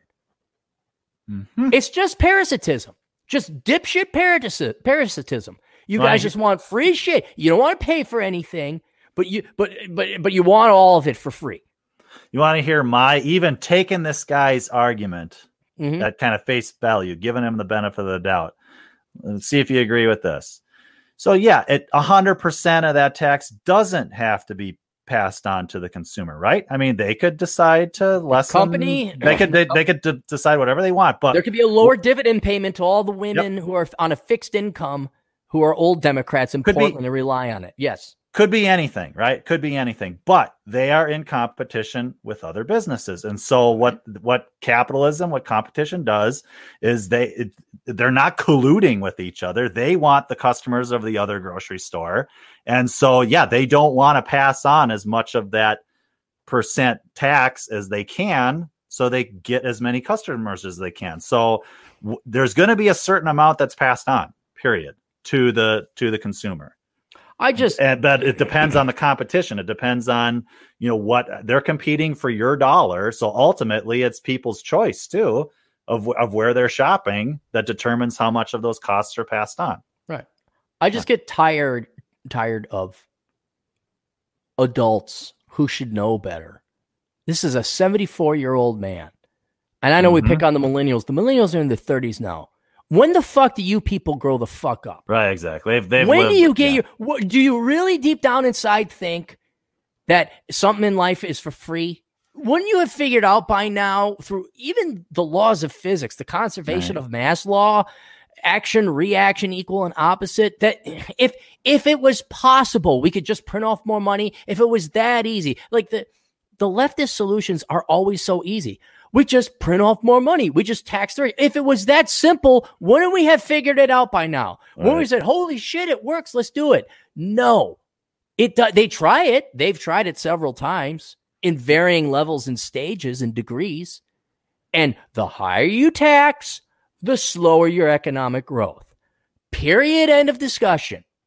There's a that ideal what the Laffer curve has that ideal amount, uh, yeah, the most that, that you right. can. Yeah. That's the most you can recoup. This and it's usually a lower, tax. you know, it's the revenue versus the tax rate. Depends and, on how cucky your population is. Like the the Scandinavians, they can't wait to throw their right. money away. That's true. Latinos, they're very capitalist. They right. do not. Yeah, if you tax, they'll fuck it. I'm not working. Go to hell. Swedes, oh, they just can't wait to have you enslave them. If I mm. was ever president, I just like, hi, how you doing? Your territory. Yeah, yeah. We like your caribou. What what what does Sweden have? What would we want out of Sweden? They have, have anything? stuff. Yeah, they have forests. Let's take Norway instead. They got some oil. Hi, how you doing? We're gonna take you guys. Sweden Sweden has blonde girls, right? blonde Oh women. yeah. Have you ever met a Swedish girl? No. You think Minnesota women are somewhat on the cool side? Frozen, huh? Frozen is what you're saying. Yeah, saying? more than one pun there. Elsa from Frozen. Oh my god, I might actually have to go see that movie with the nieces. I pulled up to the nieces yesterday. One had an Elsa dress on, and I'm like, oh crap. And I knew a new movie was coming out, Yeah, it's coming out. and they really want to go see that movie. And I'm like, you know what? oh, you know what my my eldest daughter said because we've been we've been slowly kind of talking about politics with them and just i mean the reason why we moved out here was to get away from democrats right, Right, so right. they're curious as to you know well, why are democrats so bad and we saw the the trailer for frozen and and my my oldest said something like she loves frozen right okay. she said something like well i hope they don't make elsa gay something like that it's just like parenting win Yep. she gets There you it. go. That's the Democrats. That you, that you go over there Yep. with the Democrat right? yeah Uh, Luis Soto, four ninety nine says, "What's up, Cappy T- DT? What's up, Luis? How you doing?" Hey, Luis. Um, Luis is a huge fan of Mary Jo. Probably the biggest fan. Whenever I put a picture up, he always sends some kind of funny GIF uh, from a movie or something like that. and she and I'll send it to her, and she's like, "Oh, he's so sweet." Hey, Luis, she's single. Maybe she, you guys could get together. She's always dating like investment bankers and fighter pilots and rich guys. And oh, I think we're all caught up. That- oh, that's so it, man. that, well, that was, I- just to summarize those three stories. yes. Cap, Can you can you guess the common thread? Well, it's mm, the coffee's good. It's Right. this is just reap what you sow, baby. This is great news. This is just like point and laugh, sit back and watch. This is exactly what should happen. They do it to themselves, man. Yep. Who's going to pay for that hundred seventy nine million dollar overreach? It's going to be the St. Paul Democrat voters Right. because there's that's all they have there. Who's, and this is why you got to get the fuck away from them. This is why you've got to escape whatever shithole leftist city you're in. You got to get away because they're never going to learn. They're never going to stop. Never- this is a murder suicide. It's a murder suicide pact. That's what it is. I mean, would you stay with somebody who wants to do murder suicide? No, you wouldn't. You get Nope. you get as fucking far away from them as possible. They will What? take you down. See, and what I also found is a lot of them they just get stuck in their physical environment and they can't think of moving out of San Francisco. Yeah. Uh, a lot. I saw that in Chicago when I lived in Chicago. I'm like, well, let's get a car and get out of here. Like, wh- why? would- Where would we go? I'm like, I don't know, Wisconsin. Uh, you know, Galena. Uh, go to Indianapolis. Oh no, why would we go there? So, a lot of people just kind of stay in the squalor and the filth, Yep. and it doesn't dawn on them to leave. And so I think they're in this cacophony, and everyone tells them the same thing. Oh yeah, Democrat, leftist, socialist, whatever. And it, it since it's such the background, you know, like a tree or a blue sky, they don't think that that's the problem because they think that just comes with the environment. hmm And and it, they little do they realize that is what's turning their otherwise previous cities that were gorgeous back in the 50s, 60s, Right, uh, right. 40s, not the 70s, start turning shit then. You ha- you have these great, wonderful cities, beautiful architecture, and you got shit on the streets. Right. And it can't ever possibly be that you guys all vote in for Marxist leftist shit on the municipal level. And I was like, I don't know. I'm... And what's fu- what's sad about cities is your producers and your your responsible people can leave. They just leave. Well, they should. Well, Too many I- of them stay. I mean, the only reason they're staying afloat is because of the productive people and and you Yeah. know. I'd love. and there's some, there's like this there's like this mistaken responsibility like oh i need to do my part. I need to fight the good fight. I need to sit here and just complain about it and vote every two four years Mhm. for the right candidate who always loses but i'll just keep doing my thing because i love my city or whatever. And it's like you know what? Cities can be rebuilt. Look what happened to all of europe during world war ii i mean if they destroy things it's like the what are the Boondock Saints, where the guy does the speech: "Men build things, and then we die. It's what we fucking do. It's in our DNA, and that's what we do." So you just go after the the dust settles, after you've let it burn, then you come back and you build it up again, and you build it better. Yeah, Right? I just, I, no, I'm just, gonna- I just want my house. Dude, I'm I'm sounding so like Thanos. I want my house to look at the sunset Yeah, yeah. and have my coconut drink or whatever he was making. He was making some kind of fruit drink when he was in the in the latest movie. But that's the whole thing with that. That's what I did not like about. Uh, I don't know if you ever watched it. Did you ever watch? Uh, not the one after Infinity War. What? Uh, Endgame. Endgame. Yeah, I did finally find. I watched it on uh, on the uh, on the flight. It was just they had the perfect opportunity to kind of show. Well, maybe Thanos was right. You know. and Instead, they show it's like half of the people are still alive, Yeah. and and like boats can't get into port and Yeah, things I are mean, crumbling. like it's like it would. It, it, no, you'd still you life would go on. You'd Yeah. re and you didn't have to rebuild anything. You just have to maintain things. I think. Yeah. I think it would have been much more interesting if people were guilty. Like, wow, actually, I got things two are pretty good right. things are pretty good right now. Kind Uh, of do I have? I got my neighbor's car and his wife. Ha ha! right. You know, it's kind of was Tony Stark's dilemma that he had a really nice home life. Things were better for him, and he felt guilt. He was like, "Well, should I really go back and try to change things?" Yeah. So, um, yeah. Any, anyway, I think I think uh, yeah, things things things would be better. I think things would things would work out better. All right. and that's so that's now- the whole point of your you know your Thanos looking at the sunset or whatever. There is that. What do you do next after you achieve that Yeah, kind of let it burn? I, so I've, I think I've gotten to the point where I'm not. I'm I'm done banging my head against the wall. There is no. There is nothing after. Um, you just watch it burn and then yeah, because done? well, no, there's there's. It's a it's what else is there to do? Um, well you got to do something after well, no, no, no. okay. Follow me in on this. All of human existence, for the most part, the vast majority, I mean, except for kings and queens, has been just beating Maslow's hierarchy of needs, beating poverty, beating hunger, getting stability, getting safety. yep And I went from fucking zero to hero on that. That's Mhm. one thing I'm very proud of. I am the, what is it, the classical American story from nothing to something. sure But because of technology, because of advances in economics, uh, and especially now because of the internet, because we could share this wisdom and men invest their time more wisely rather than the pursuit of women all the time, still being obsessed about women. You still pursue women, but you pursue other things. There is, except bar an economic collapse, a wave or a generation of men and some women who are going to also blast through Maslow's hierarchy of needs before you die. And you're going to get there. And since there's been so few people that have done this, there isn't anything built in this intellectual philosophical world. There's nothing. There's Mhm. other rich people that you can maybe hang out with. And by rich, I mean like if you have the money, I guess you could fly F 16s, but then you get bored. It reminds me when I worked uh, security that one time, we did a protection detail for one of the Saudi princes. And he came in, an old guy. When he's here, Prince, think old. They're not, there's a, there's thousands of them. But anyway, so he came in with an entourage of 120 people. This guy had all the money in the world. These people had all the money in the world, and they were zombies right because they had nothing to do. The women would buy the most random shit just to get a fix to buy it. I think one of his wives bought a package, like a box of um, hand sanitizers from Walmart. They go to Walmart just as likely as they would go to Neiman Marcus. Right. Because wealth. it, It didn't didn't matter. Yeah. there, there was no there was no value there was no pricing. I could afford everything. And Right. they were the most lethargic zombie like people ever. Yep. they're just just dead inside. And i think when you get to that point there's nothing. There's nothing.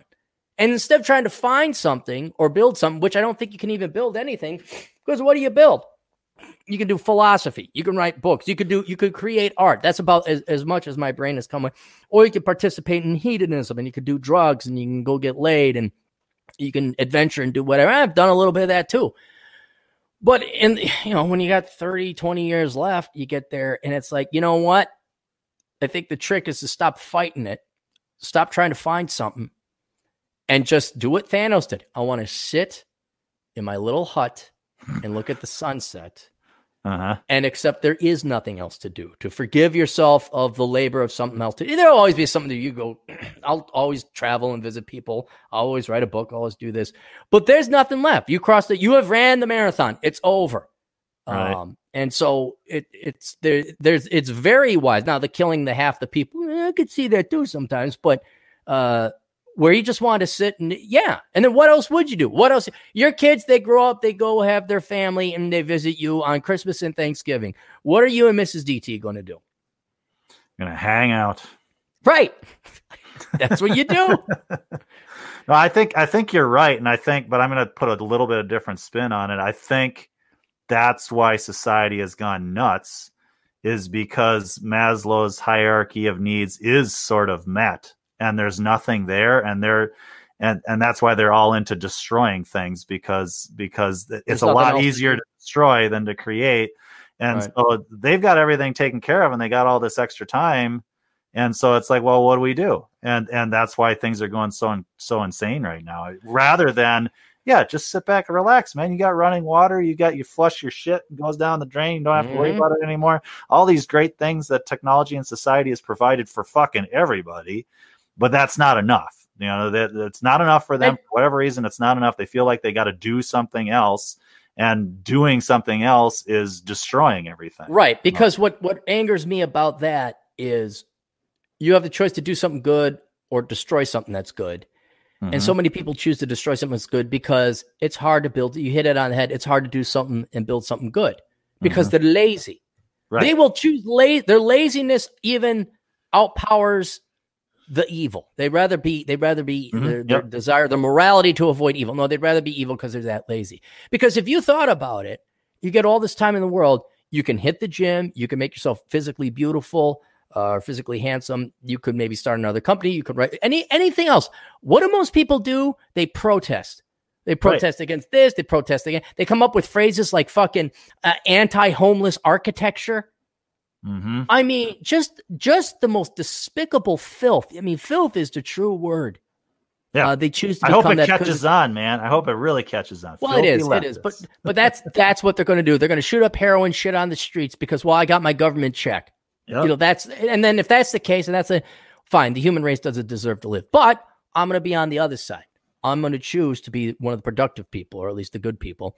And I don't want anything. I don't want riches. I mean, yeah, fine, send money. I'll take it. It'll help with retirement. But uh, I'm going to look at the sunset and I'm going to smoke my cigars. I'm going to go on my hikes and then I'm going to die. That's basically, unless someone's got a better idea, that sounds like a pretty great fucking plan to me. But, but in the event that everything collapsed, you would do something after that because then Maslow's hierarchy of needs does kick in. Yeah, now I'm not. And you've got you've got to do right. something. Yeah. I got to do something. I don't know. I may I may.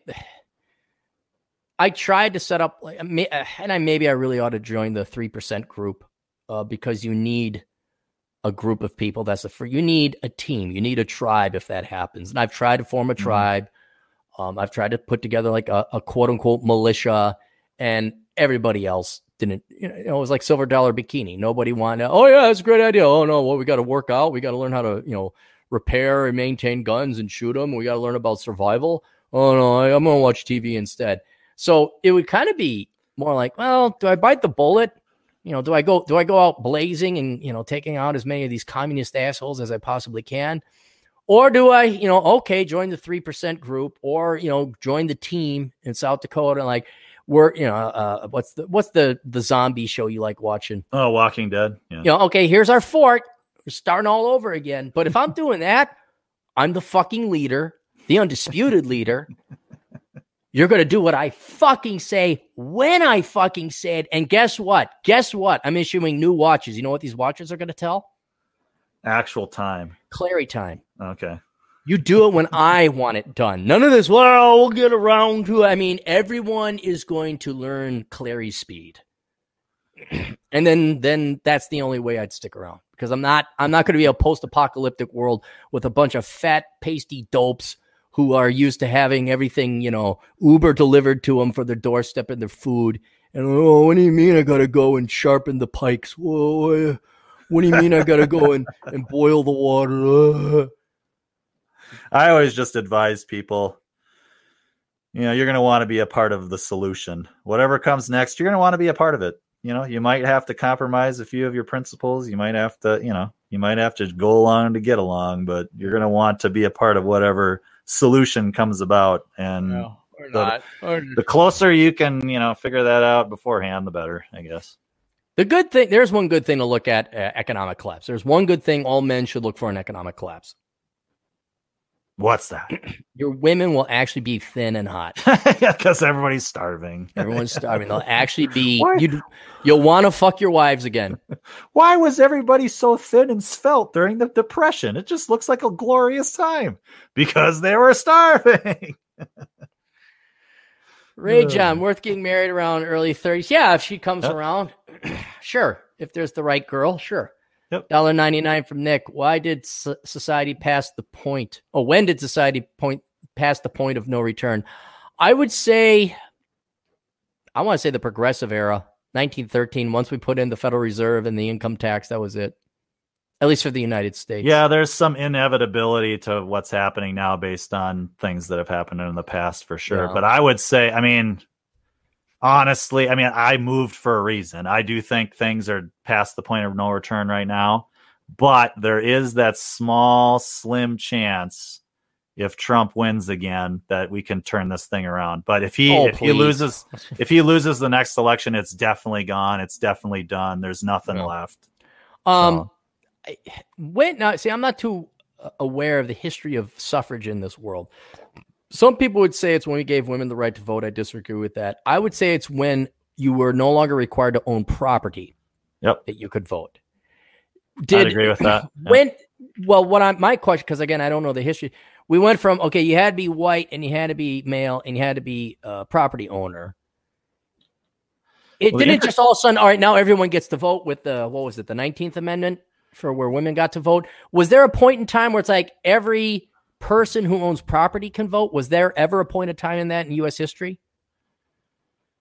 If, uh, no, I don't think so. I don't see the the interesting thing about the whole voting history. I mm-hmm. think I'm not an expert on it, but so much of our government was based on states' rights in the past that the states kind of decided. They kind of decided that. All yeah, right. I mean, so so you know when they made um, senators uh, voted in by popular vote, that makes the right to vote that much more important, right? And so it it has I think it has more to do with the structure of government than than who was actually voting because once they started taking more power away from the states, then yeah, your vote is you know the yeah, right to vote is really important. But if all most of the power lay in the states, um, whether you voted or not didn't really matter as long as your state was in control and you and you could vote for people in your state.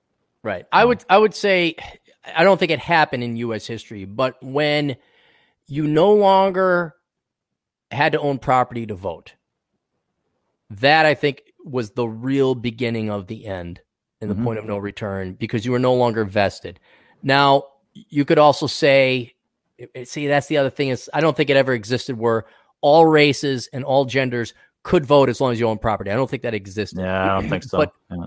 yeah, so there's that. Some people would say FDR with the New Deal. Um, but I, I would say it's when we started giving the vote, basically the vote to people who didn't work.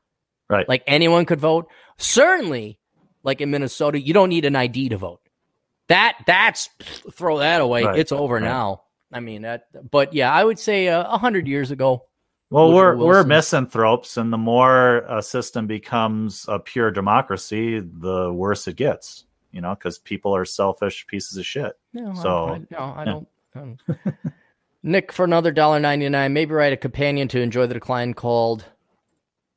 Good. That's what should happen. Well, yeah, you assume that the printing presses are even going to be going on by that time.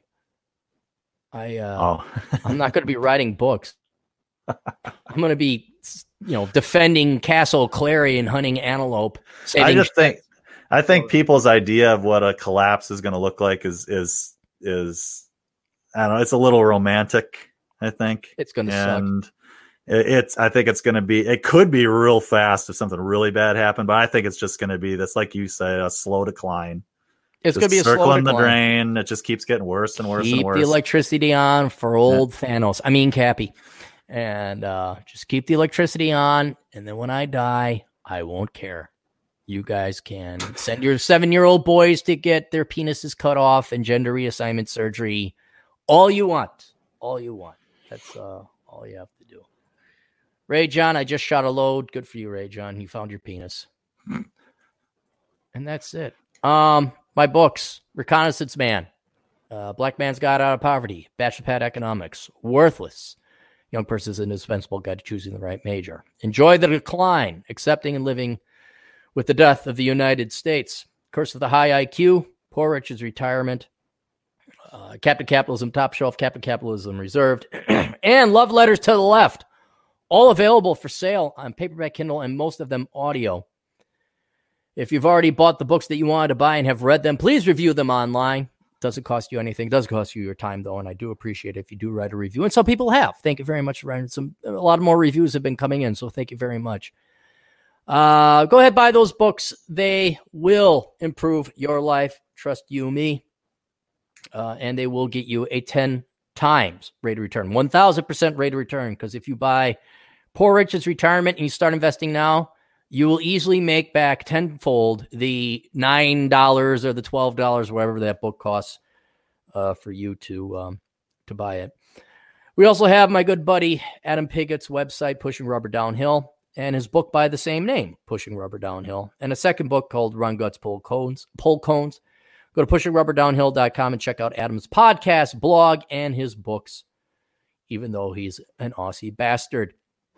Um, then we got the League of Extraordinary Podcasters, TJ Martinell, Financial Survival Network, Silvio Canto's Canto Talk, O'Shea Jackson, blackbrigade.org, thegoddamnbacon.com, the School Sucks Project, Entrepreneurs in Cars, and non-communist science fiction.com. Check out those sites when you're bored here. And I think that's about it. We're good Sounds good. It's nice outside. I'm going to go outside and enjoy the day. Yeah, I'm going to go right. Uh, and just so, so everybody knows uh, how not to become a millennial, my book that was slated for this November, unfortunately, of course, due to the medical stuff that happened this month, I uh, it's probably going to be December by the time that book is done, if not January, um, depending on how good I feel and how much energy I got. But um, that book, I have been working on it. I'm I'm at the stage right now where I'm doing the data on uh, okay because I can't just come out and say the millennials right. are a failed generation. I have to prove it. Well, and you could, but having footnotes might help. Yeah. There was a there was a piece of me that wanted to be very arrogant and flippant in the chapter. The first chapter um, lays down the premise of the book that the millennials are such a horrific failure that we should look to learn from them from their mistakes so we never do anything as bad as this again. Yeah and it's the most damning piece of literature I've ever written. That one chapter, it's the best piece, best chapter I've ever written in my entire life. It's, it's, it, I'm very proud of the work so far. Following that up, though, you need a chapter like, and here is the proof that you do indeed suck, because you know right. every snowflake, every precious little fifi you're out there yeah. is going to come in. And I thought, like, I'll just do some basic key statistics. But then there was another piece of me to say, you know, a lot of people are going to argue that the millennials don't suck and that I should prove otherwise.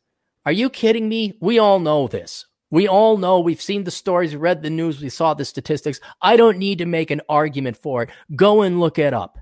But right. that would be too in your face and too arrogant. So I went and I've been pulling data and holy shit, it's even worse than I thought. I mean, they suck. They saw a lot of it isn't their fault. Born into recession, baby boomer parents. Mm-hmm. I'm addressing that in the third chapter. But holy fucking failure to launch Batman. I mean, it is bad. It yep. is really bad. So that is taking a long time just to pull all this data to put it together. But yeah, I hope uh, it's kind of a we all saw this coming when we started giving them all trophies for nothing. You know, I mean, it's like well, you, you and I evidence, saw it. We, you need more evidence than here, but you know, no. kind of all predicted this when we gave them trophies for nothing. yeah, but but look at Gen X parents today, and look at even the millennial parents, older millennial parents today. They're fucking it up.